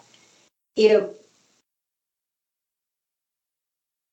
I didn't understand as much as I do now about that conversation with readers. So I didn't know what to expect. And it did get a lot of it got a lot of really good reviews, but it got a lot of attention for the line too, which was really what I believe what Jeanne wanted was to say, here's something that's different, and we want to do different things. So this is why we're we're choosing this to be the, the first book in the line. And it was great to have people reading something, paying that much attention to a new novelist and a new novel. I was just delighted. I thought, and it it uh, it shared a Stoker with um, Melanie Tem, so that was pretty cool too. Yeah, yeah. Happy about that. Yeah. So, yeah, it was. It was a really.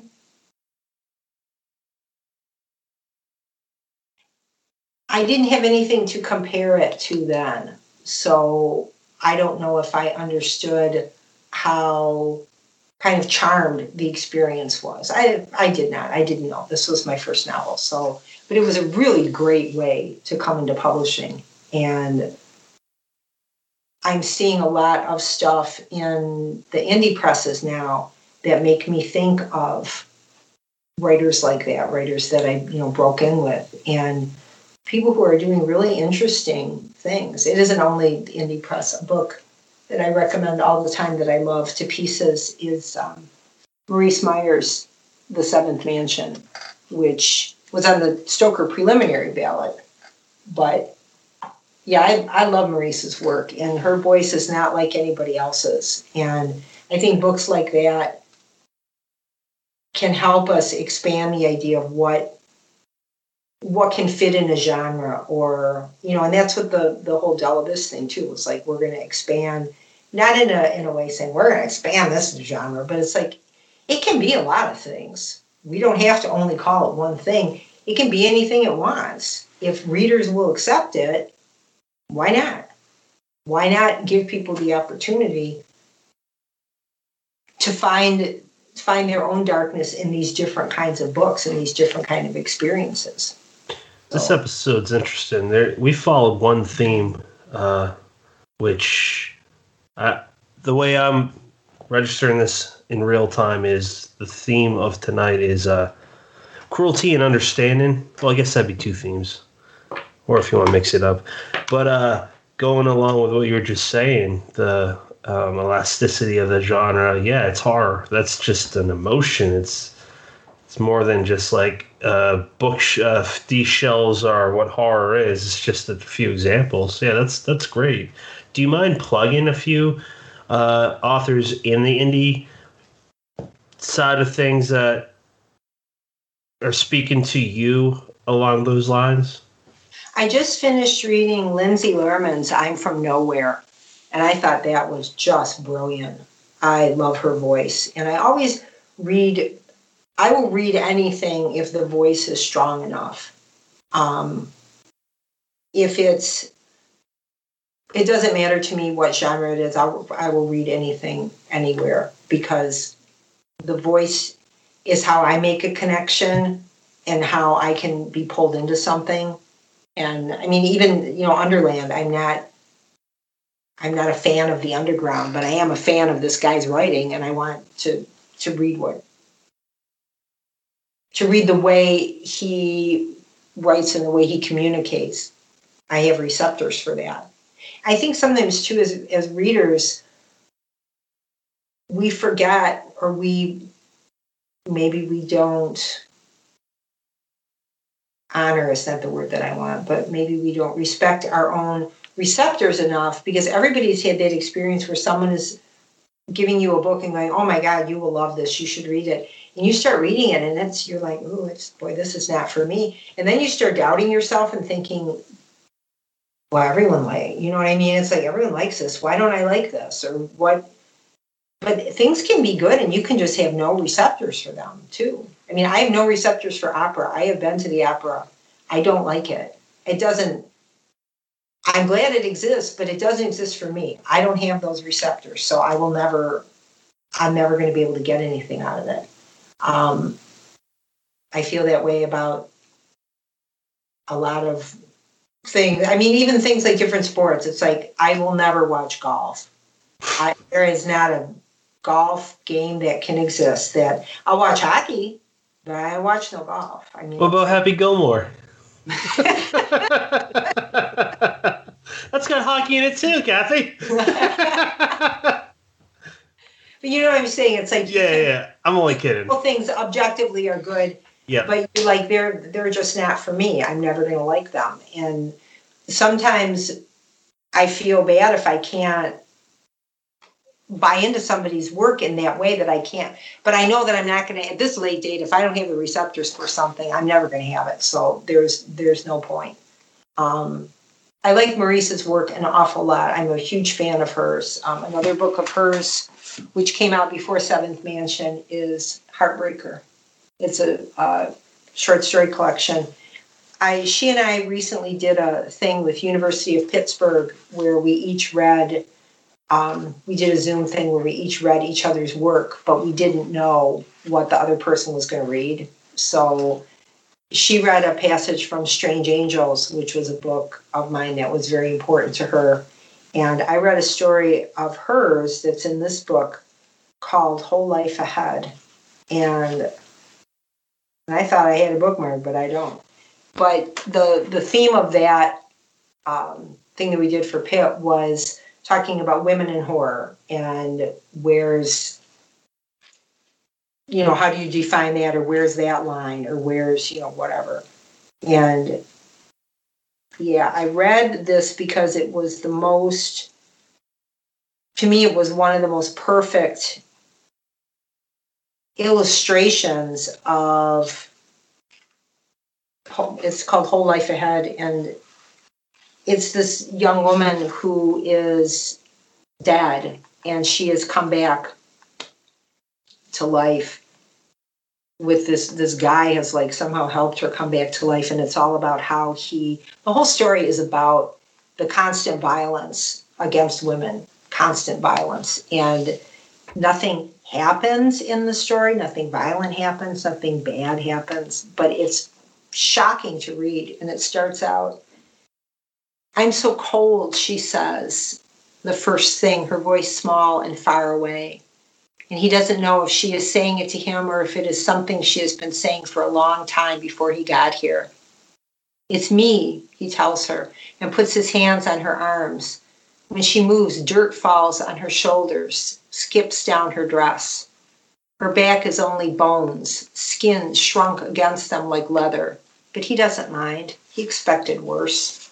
It just goes on like that. It's like, but this is not necessarily a book that people would pick up and go, well, that looks like, you know what I mean? You might never look at this and and say, this is this has anything to do with horror. This looks like, well, this is contemporary fiction. You know, I don't want that, or I do want that, or whatever. But it, it's very much at home in the darkness. And to me, that I mean, that is the that's the definition of horror. I think that's why I've always thought that my novel Kink was absolutely a horror novel because it's so much about and that is about cruelty too. Uh, darkness and how comfortable are you in existing or operating in the darkness? And it isn't even necessarily about fear as much as it is about you know the dark the transgression the going places like all of a sudden you know it gets dark in a room all of a sudden something happens that you didn't expect or something you know the phone call comes that you didn't expect and now everything is fucked. Wow what are you going to do? That's elastic. That can encompass so many books and so many writers. Mm-hmm. i mean that we have to have some kind of genre the same way that we don't have all the food in the grocery store like all under a sign that says food and then it would take you like forever to find your rice krispies. You're like fuck it. So you have to have some kind of meaningful way to categorize stuff but it can be such an uh, offense that you know will scare people away or people think they're, you know, ooh, I don't read horror because, you know, what? Yeah, you do. I bet you if I went in your house, I bet you I'd find some, but you mm-hmm. don't, you know, you don't think of it that way. And you think of whatever that is, it's like it's something that's weird or creepy or beneath you or. It's usually like guts and blood when people say I don't like horror. Well, that's one subgenre. Right, right. But they've never, they've just like, oh, I don't like that. And they never bother to to learn anymore. So I know that's the that's the the sad part about genre because it is used, or sometimes it is even used within genre when people going, "Oh, that's not horror." You know, you guys, come on. Everything that we do is fine. Everything, yeah. everything. If it's good work, it's enriching what we all do. That's period. That's the end. Absolutely. If it's Bre- bad, bad work. I agree, Brennan. Yeah. No, I just I, I really like that. Everything that we do is fine. um, you know, it, it, I always kind of think of horror as you know less of a main dish and more of a spice. You know, you can sprinkle it on everything, um, and and and you probably should because it adds humanity, it adds conflict, it adds you know, life is dark. Let's face it. Um, it's it's not all sunshine and roses. And if it is i want to know where you're living because i'm not fucking there. Um it's it you know it's a necessary component to good storytelling in small doses at least small doses. So that's where i'm at with it. And it's hard to trust anything that doesn't have that darkness because right it's like okay, where are you living, right? Like you just said, what what world are you inhabiting that doesn't have that pain or that edge where you can just fall off? I mean, are you existing in some kind of I know I know some people want to go to to fiction or art or whatever for reassurance, but I don't see how you can be reassured without that darkness. I mean, it's not acknowledging that it even exists, right? You have no reference point. Yeah. Right. And then you're it's like when people try to protect their kids from everything, it's like you that doesn't make them safe. That makes them less safe. Super vulnerable. Right. There there is no way to actively they're going to meet it somewhere. You better give them a way to meet it because you're not going to be there every minute. And I guarantee you that any kid on any playground has seen things happen that you don't know about, mom and dad. And you better give them a way to meet that. And They've all heard the F word. They've said it. You There's know, the first. I, I was going to say, like, the.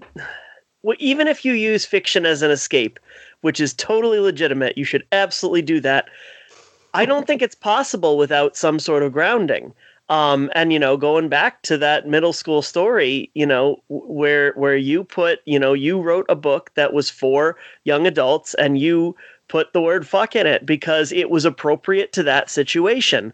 To me, if I'm that age, and I, or if I'm this age, and I'm reading that, and the uh, you know the character goes, "Ah, poppycock," um, you're all of a sudden you've lost me you know? I but you know the second they have uh, a valid reaction and they react to a situation the way i would as a 13 year old um i can believe in the flying unicorn above or whatever the hell it is um as long as there's something to kind of tie me to my own life experience. And to show me that you know as a writer what it's like and then i can trust you because otherwise i can't write. And, and that was one of my arguments too. It's like what what else would this kid have said? It's at a moment of high stress something bad has happened to a friend of his. He feels like all the adults have let them down. And he's confronting one of these adults. I mean right he's not going to say shucky darns fellow you're really it, it's like fuck you. Gee whiz I know. Gosh darn it. I mean, it, it makes no sense. And it's not, it's, it's so far removed that you might as well, you're so clearly then talking at someone. And I don't, I wouldn't do that.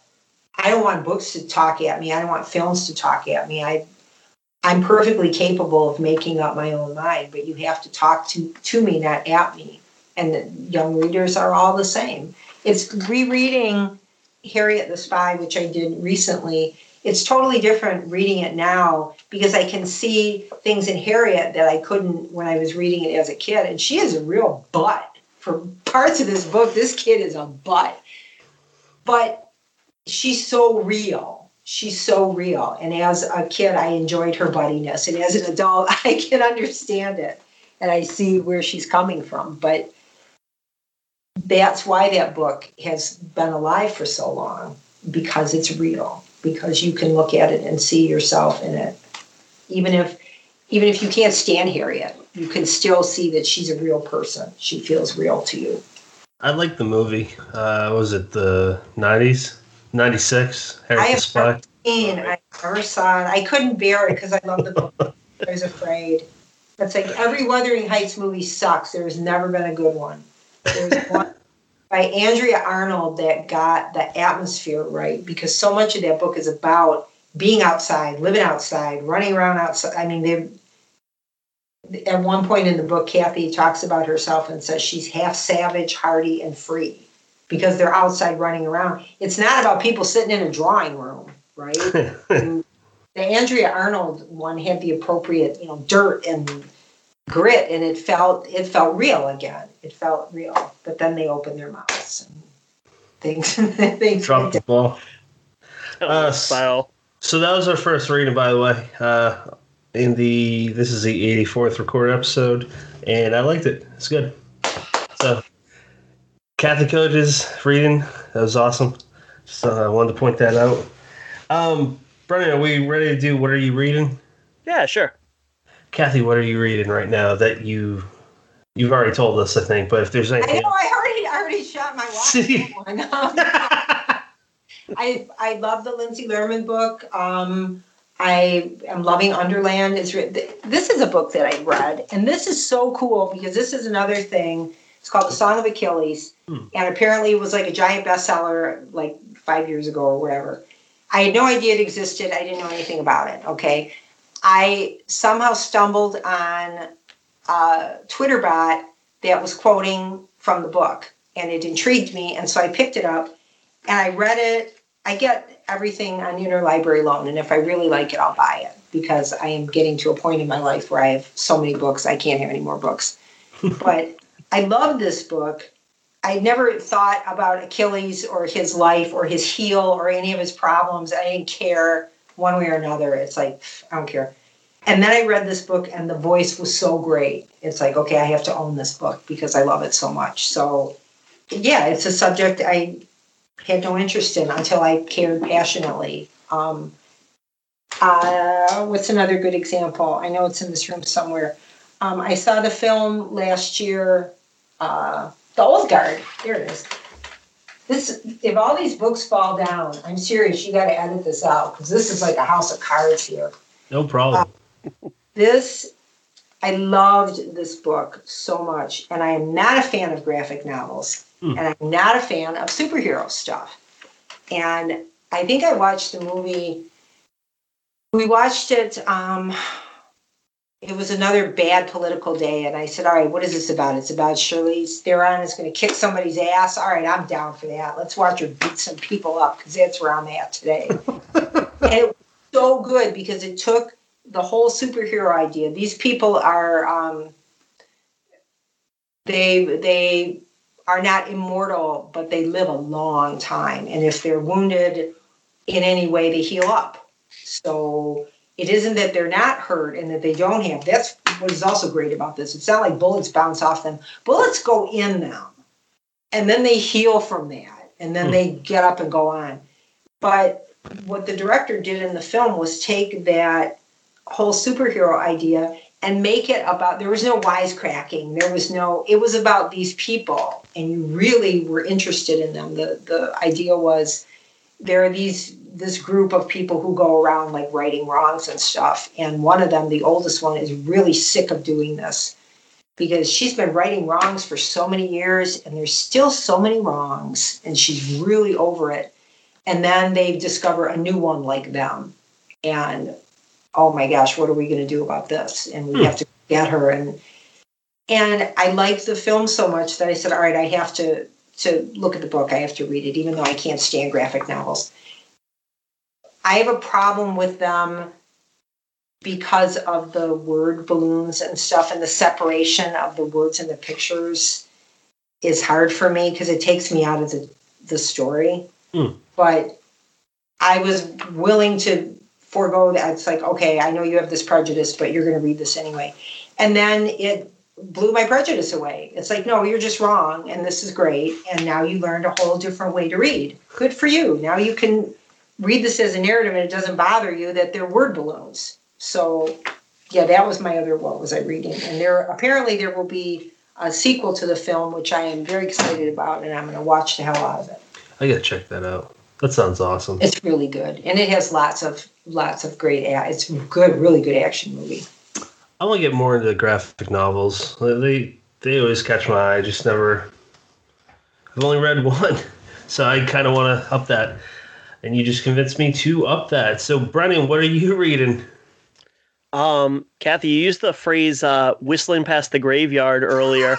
um, I, I'm reading a book called "Whistling Past the Graveyard" by Lex H, Lex H. Jones.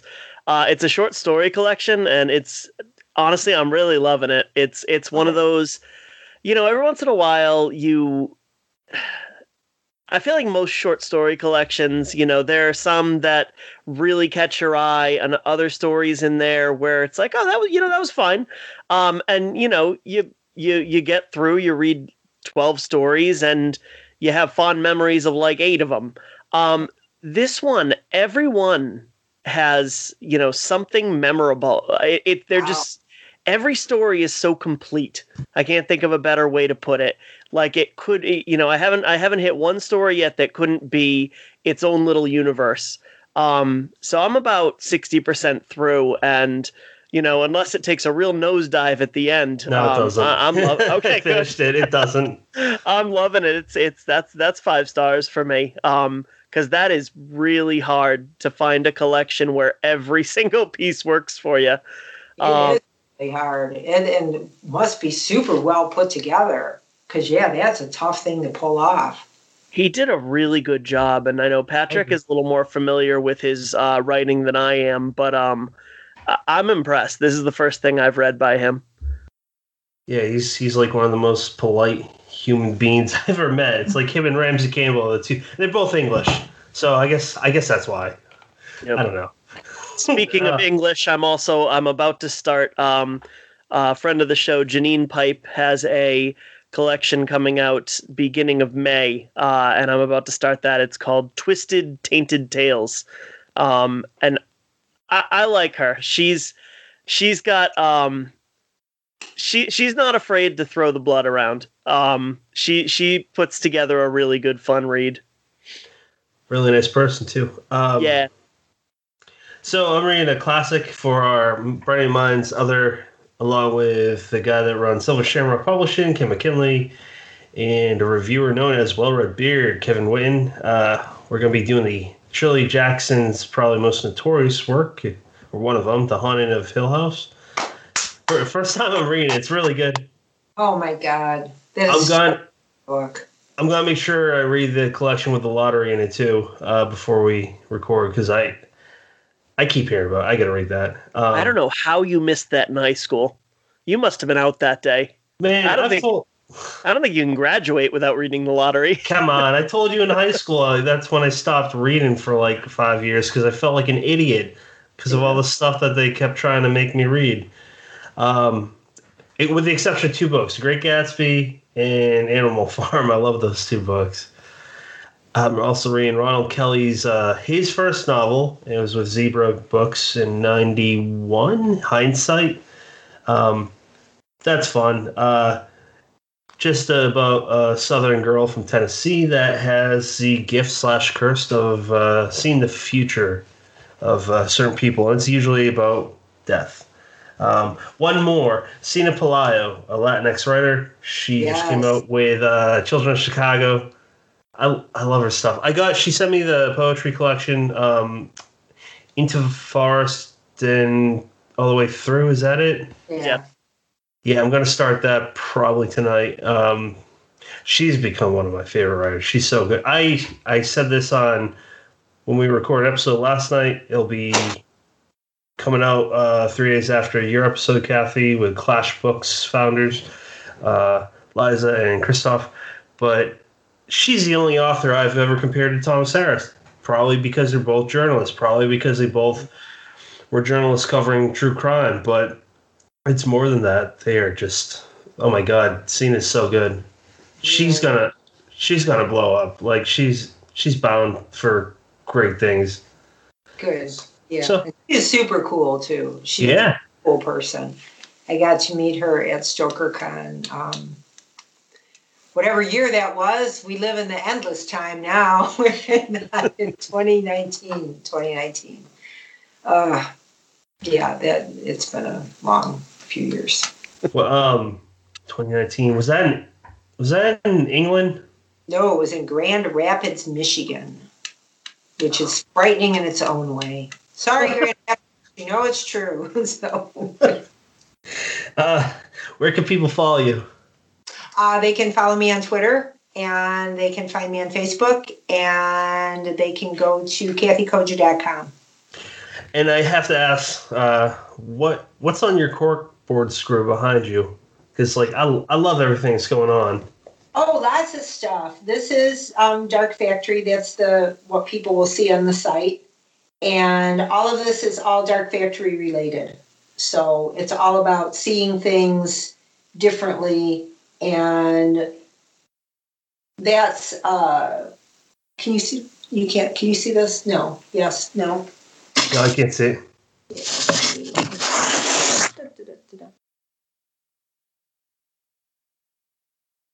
There are posters from art that artists have already done that pertain to the book and will be part of the site.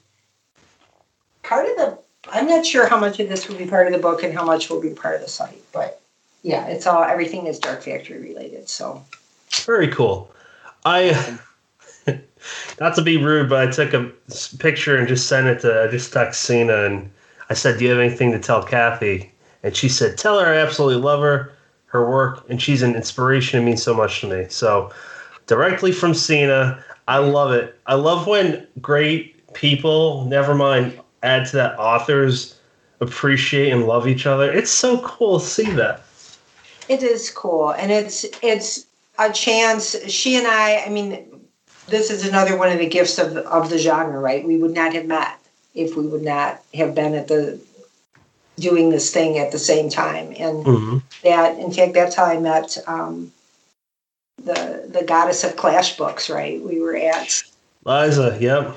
We were at StokerCon and we just started to talk. I love what she's doing. I love what they're doing, and just without regard and it's when she talks about genre she's like all genres must be blown up and that that, that sounds like her that's yeah no, like, yeah no they're for jerks don't have them but she is she's really fearless and trusts her taste and the christoph too they trust what they're doing and they trust that by putting it out there that's what i like about working with meerkat too and Tricia Reeks is the same way she is willing she doesn't have any fences to say, oh, I won't do that or I won't do that. She trusts good work to be what it is and trusts herself to recognize it and put it out in the world. So I'm seeing so much of that energy in indie presses where I see when I look at the the big houses, you know, and I have worked for a lot of different publishers and have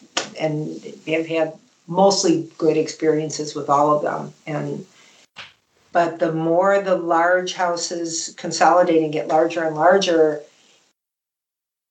I can't see how that is helpful to writers or readers. It it's it's making taller fences, right? It's might make it a lot harder to get work out that is different, that is, you know, how is a Jeanne Cavelos type editor going to function when she's part of you know this striation layer upon layer upon layer that she has to push through something new and i mean it was hard enough for her to do it back in the day mm. but she was able to make it happen that's and, awesome yeah it's people like her that they're the unsung heroes. They're the type of people I want on this show too. I, I don't know who they are though. Most of the time, it's I got to talk to people like you who mentioned them, and uh, man, I, I wish I knew more behind the scenes people. Um, like Don D'Auria, we had him on, and I only knew of him because of how much praise he got from Brian Keene and other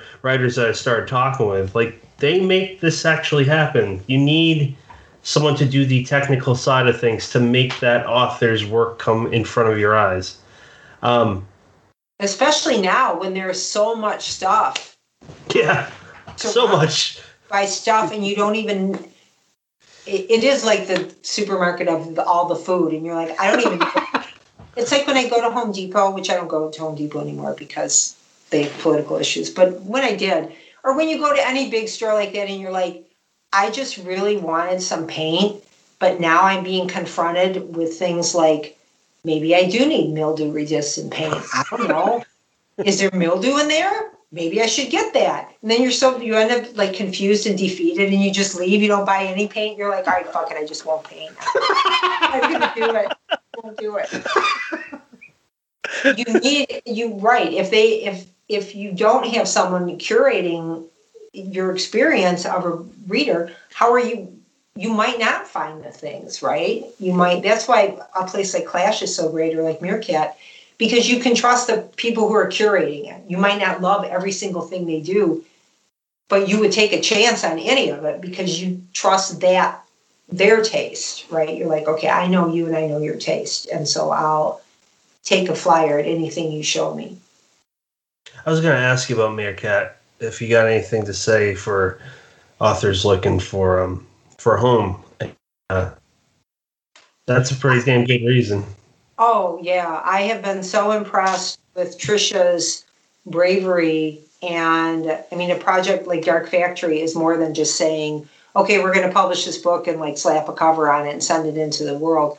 It has been so collaborative, and I am so happy with everything that we've done together. I was happy with from the minute I saw this cover for Velocities, and she's like, okay, here are our ideas. I'm like, yeah, I like that a lot. I like that a lot. And there, we talked. I did the keynote for Small Fair earlier this year, and Tricia and I did a Q and A together, and she talked about wanting to have the author involved in things because not only is it your book, you are supposed to have a vision for what you're doing, and that should carry through in you know the way the book looks and and that isn't true. For, I mean, for a lot of writers, you just you find out what the cover is when you here's you know you get it from marketing and go, hey, here's your cover. And you're like, ooh, okay, oh, hmm, it sure does have my name on it. All right, okay, too late to do anything now. I guess I just have to like it. And yeah, and that has not been that opposite experience with Tricia. So we haven't even we've been talking for two hours and we haven't even touched on velocity. So is there anything that you wow. want? Is it two hours? All right. See, we're yeah, it's late. I'm usually in bed by now. Oh, we are. We, you know what? We're wrapping up, but it, I, I, I'm so sorry. Is there anything that you want to talk about for velocities for? Because this is your brand new book. Yeah, this is my second short fiction collection, and I was, it is hard. It's really hard to put together a collection that hangs together, like you were saying about Whistling Past the Graveyard, to have something that is cohesive where every story is like in dialogue with the story. That's hard to do. So I try to, I try to think of a way to make to give people a way through the book or offer a way through the book and say, okay, if you don't maybe you want to experience the stories as a unit, or maybe you want to read some of them, or maybe you just want to read one and put it down. So I broke it up into sections. One is called At Home, one is Downtown, one is On the Way, one is Over There, and the last one is Inside. And gave people that kind of thematic way through because the stories are all over the place. There are horror stories in here. There are uh, there's historical fiction. There's things that have no name. the stories that have no name, but uh, magic realism. Although I don't like that term, but they're all over. So I wanted to give people a way through it that might make and it with any short fiction i don't i never sit down and read the whole thing it's like you read a couple stories and then you let them kind of sit and say, oh, what did I think about that? Or, or maybe go back and read it again. Did I get all of that? Did I get everything that was there? And it had been a long time since um, my first collection came out a long time ago. And I hadn't done another one. And I thought, okay, well, maybe, and people ask, you know, are you ever to, and I have a lot of, I have a lot of short fiction. Someday there should be like all of them collected, but not today, not tonight. But it was fun to look at the the stories in the first book and then the stories that was called Extremities and this is Velocities. And there's one story that is in both books and a couple of reviewers pointed it out with a certain amount of irritation and said basically bitch you have had two short fiction collections out in 20 years and you are literally you are repeating a story what even are you doing but i did it on purpose because well of course i did on purpose it wasn't an oh shit where how did that get in there but it read so differently to me looking at it again because i went back and looked at what was in extremities and tried to figure out okay how did we put this together and this the story is called Pas de Deux, and it's the last story in the book. And it read so differently to me reading it now from reading it then that I knew that I had to put it in there because it was like a totally different story. The same way, in some ways, The Cipher is a totally different book for me. Hmm. Looking at it now as opposed to, and I have my own ideas about The Cipher, and I never share them because I don't want people to think they have any more weight than anybody else's because they don't. when the writer says what was really, you know, then people are like, hmm, maybe it's no, it's not about that. That's what it's about to me. But that doesn't have anything to do with anything. I can't believe we talked for two hours. It went by like that. Well, there's a lot more we could cover, so we'd love you to come back sometime. Uh, Brennan, before I jump into wrapping up with final thoughts, is there anything? No, actually, why, why don't I ask you when we have final thoughts? Sorry. Um, just want. sorry, my brain's starting to get a little fizzle, fizzled right now from, uh, you know, talking late at night. Um, silliness is coming out of my mouth. So, for those that are interested in looking at merchandise with my ugly mug on a t shirt, coffee mug, a few other things, go to deadheadspace.com. There is a store tab. Check it out. If you like it, great. If not, well, don't tell me. Uh, final thoughts, Kathe.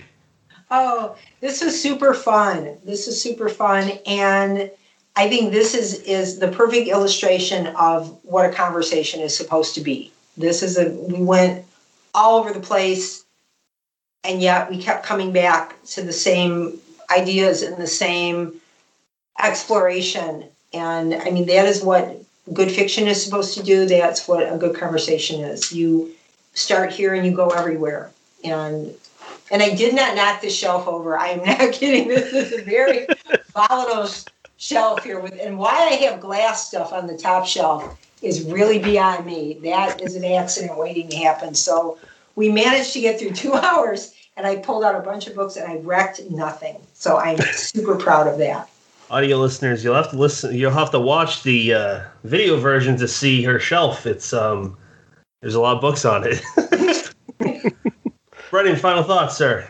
And there's no edits when uh, all the books toppled and fell on poor Kathe. So, you know, I I agree, I agree with you. Um, and it's it's weird agreeing with you about the you know conversational nature because it just sounds like I'm touting our show. But you're right. It, it's you know this was a great conversation. You know, we I came prepared with notes with questions, and you can see my book is now closed because you know that was the areas we went and the the rabbit holes we dove down were so interesting that I wasn't about to interrupt them to, you know, throw whatever I wrote down, you know, hours or days ago.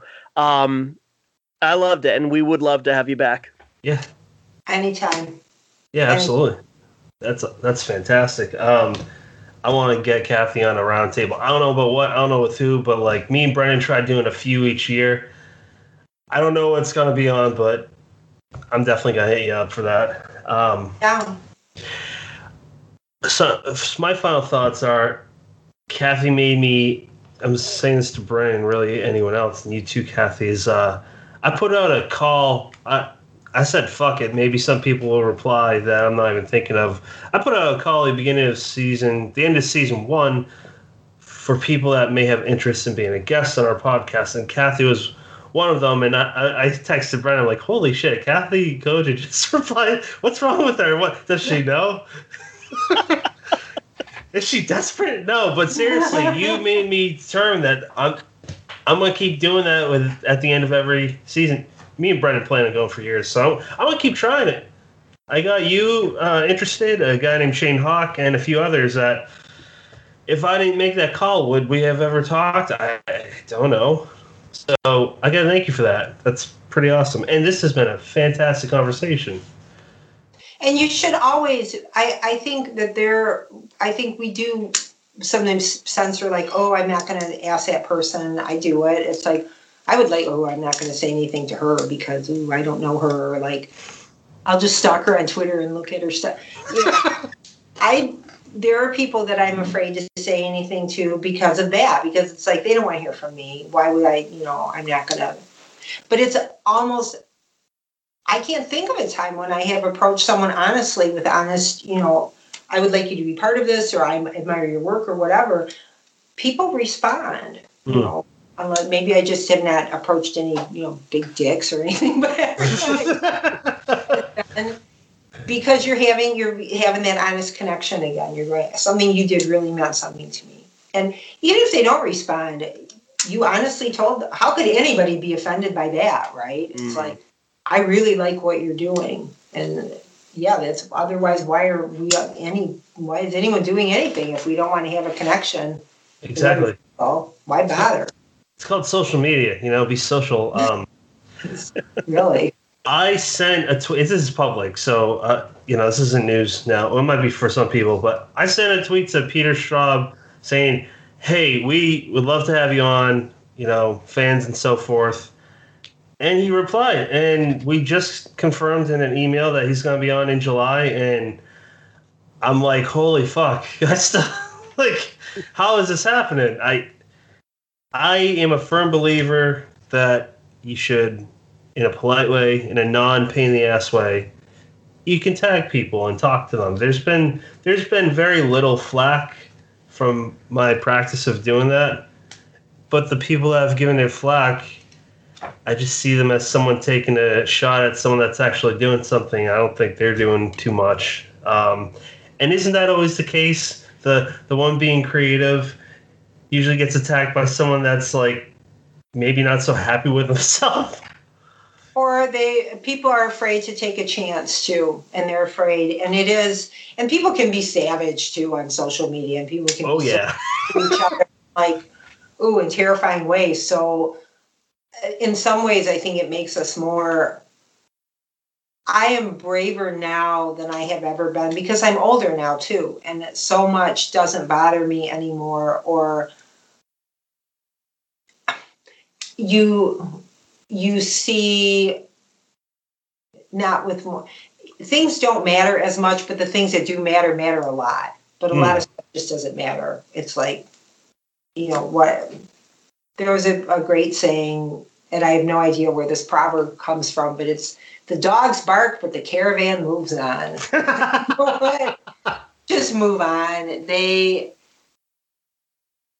the haters gonna hate and yeah you're when you're authentically reaching out to someone and if they don't respond then it's their loss or maybe they can't or they're busy or they they have problems or who knows what but an honest to be honestly invited to be part of something you know why wouldn't you respond Yeah. No, uh, you know what? One of my favorite authors is Clive Barker. That dude's not easy to get in touch with. I got, I've gone nowhere. um, but you know, I would kick myself in the ass if I said uh, if I didn't do anything. If you didn't try. never Yeah. say never you don't know That's true. I'm gonna keep trying. Um, but I've been just so enthralled with what you're so fucking smart, Kathe. i get extra points because it's late for me man i should be asleep by now so i get so many extra points for being upright and awake at this time and coherent so I appreciate All the points. Good work. Yeah, I, I appreciate it so much. Um, next episode is only in a few days. It'll be on Thursday with the folks that we have mentioned a few times, Leza Cantoral and Christoph Paul. Um, when I first asked Leza how to, because I never pronounced her name out loud before, I was like, "How do you pronounce it?" Brennan, please tell. You are going to do a better job. It's it's it's Lisa, and it's it's not that hard. And you know, it, it, you you know because you were on the phone with her uh, the other night that she would probably kick your ass by now for how many times you've gotten it wrong. She'd have no no problem. Wait, what have I been saying? You've been saying Liza for the last Oh like hour. no, this is what I like did last Liza time. Minnelli. Oh my god, it's Lisa. Oh, she's gonna kill me. So Sure. Christoph, and nice knowing you She could kill me, so whatever. Uh, not the first lady that pissed off because I'm an idiot.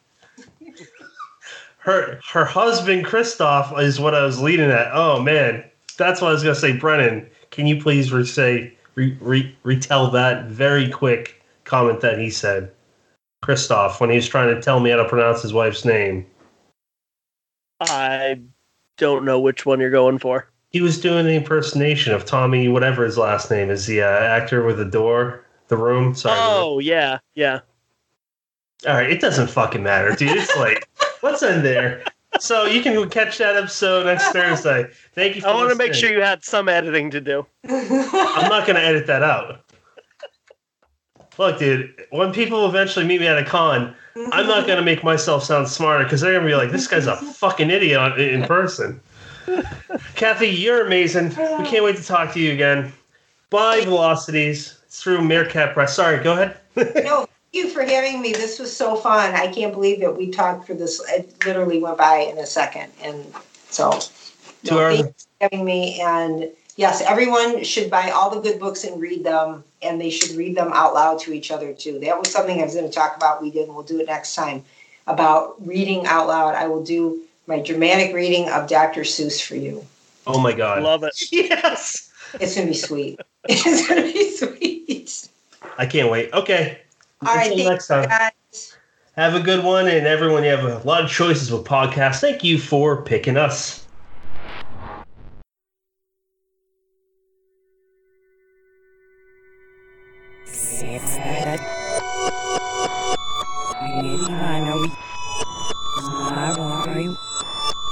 You are now leaving Deadhead Space. The floor in here is lava and he can't eat in here because it's like a foot from where I should leave the room is really what he wants. Just leave the room, shut it down, leave the room, go somewhere else. But barring that, there's food on the floor that he can't eat. So Yeah. just so everyone knows what those sad cries will be. Well, to be fair, he's a cat, so it is his room. Oh yeah, oh it's his house. Everything's his. It's his house and I'm his bitch. So I'm not I'm not complaining. That's like me with my kid and wife. I'm their bitch. It's easier. Just get it's like whatever. You you can't you you lose any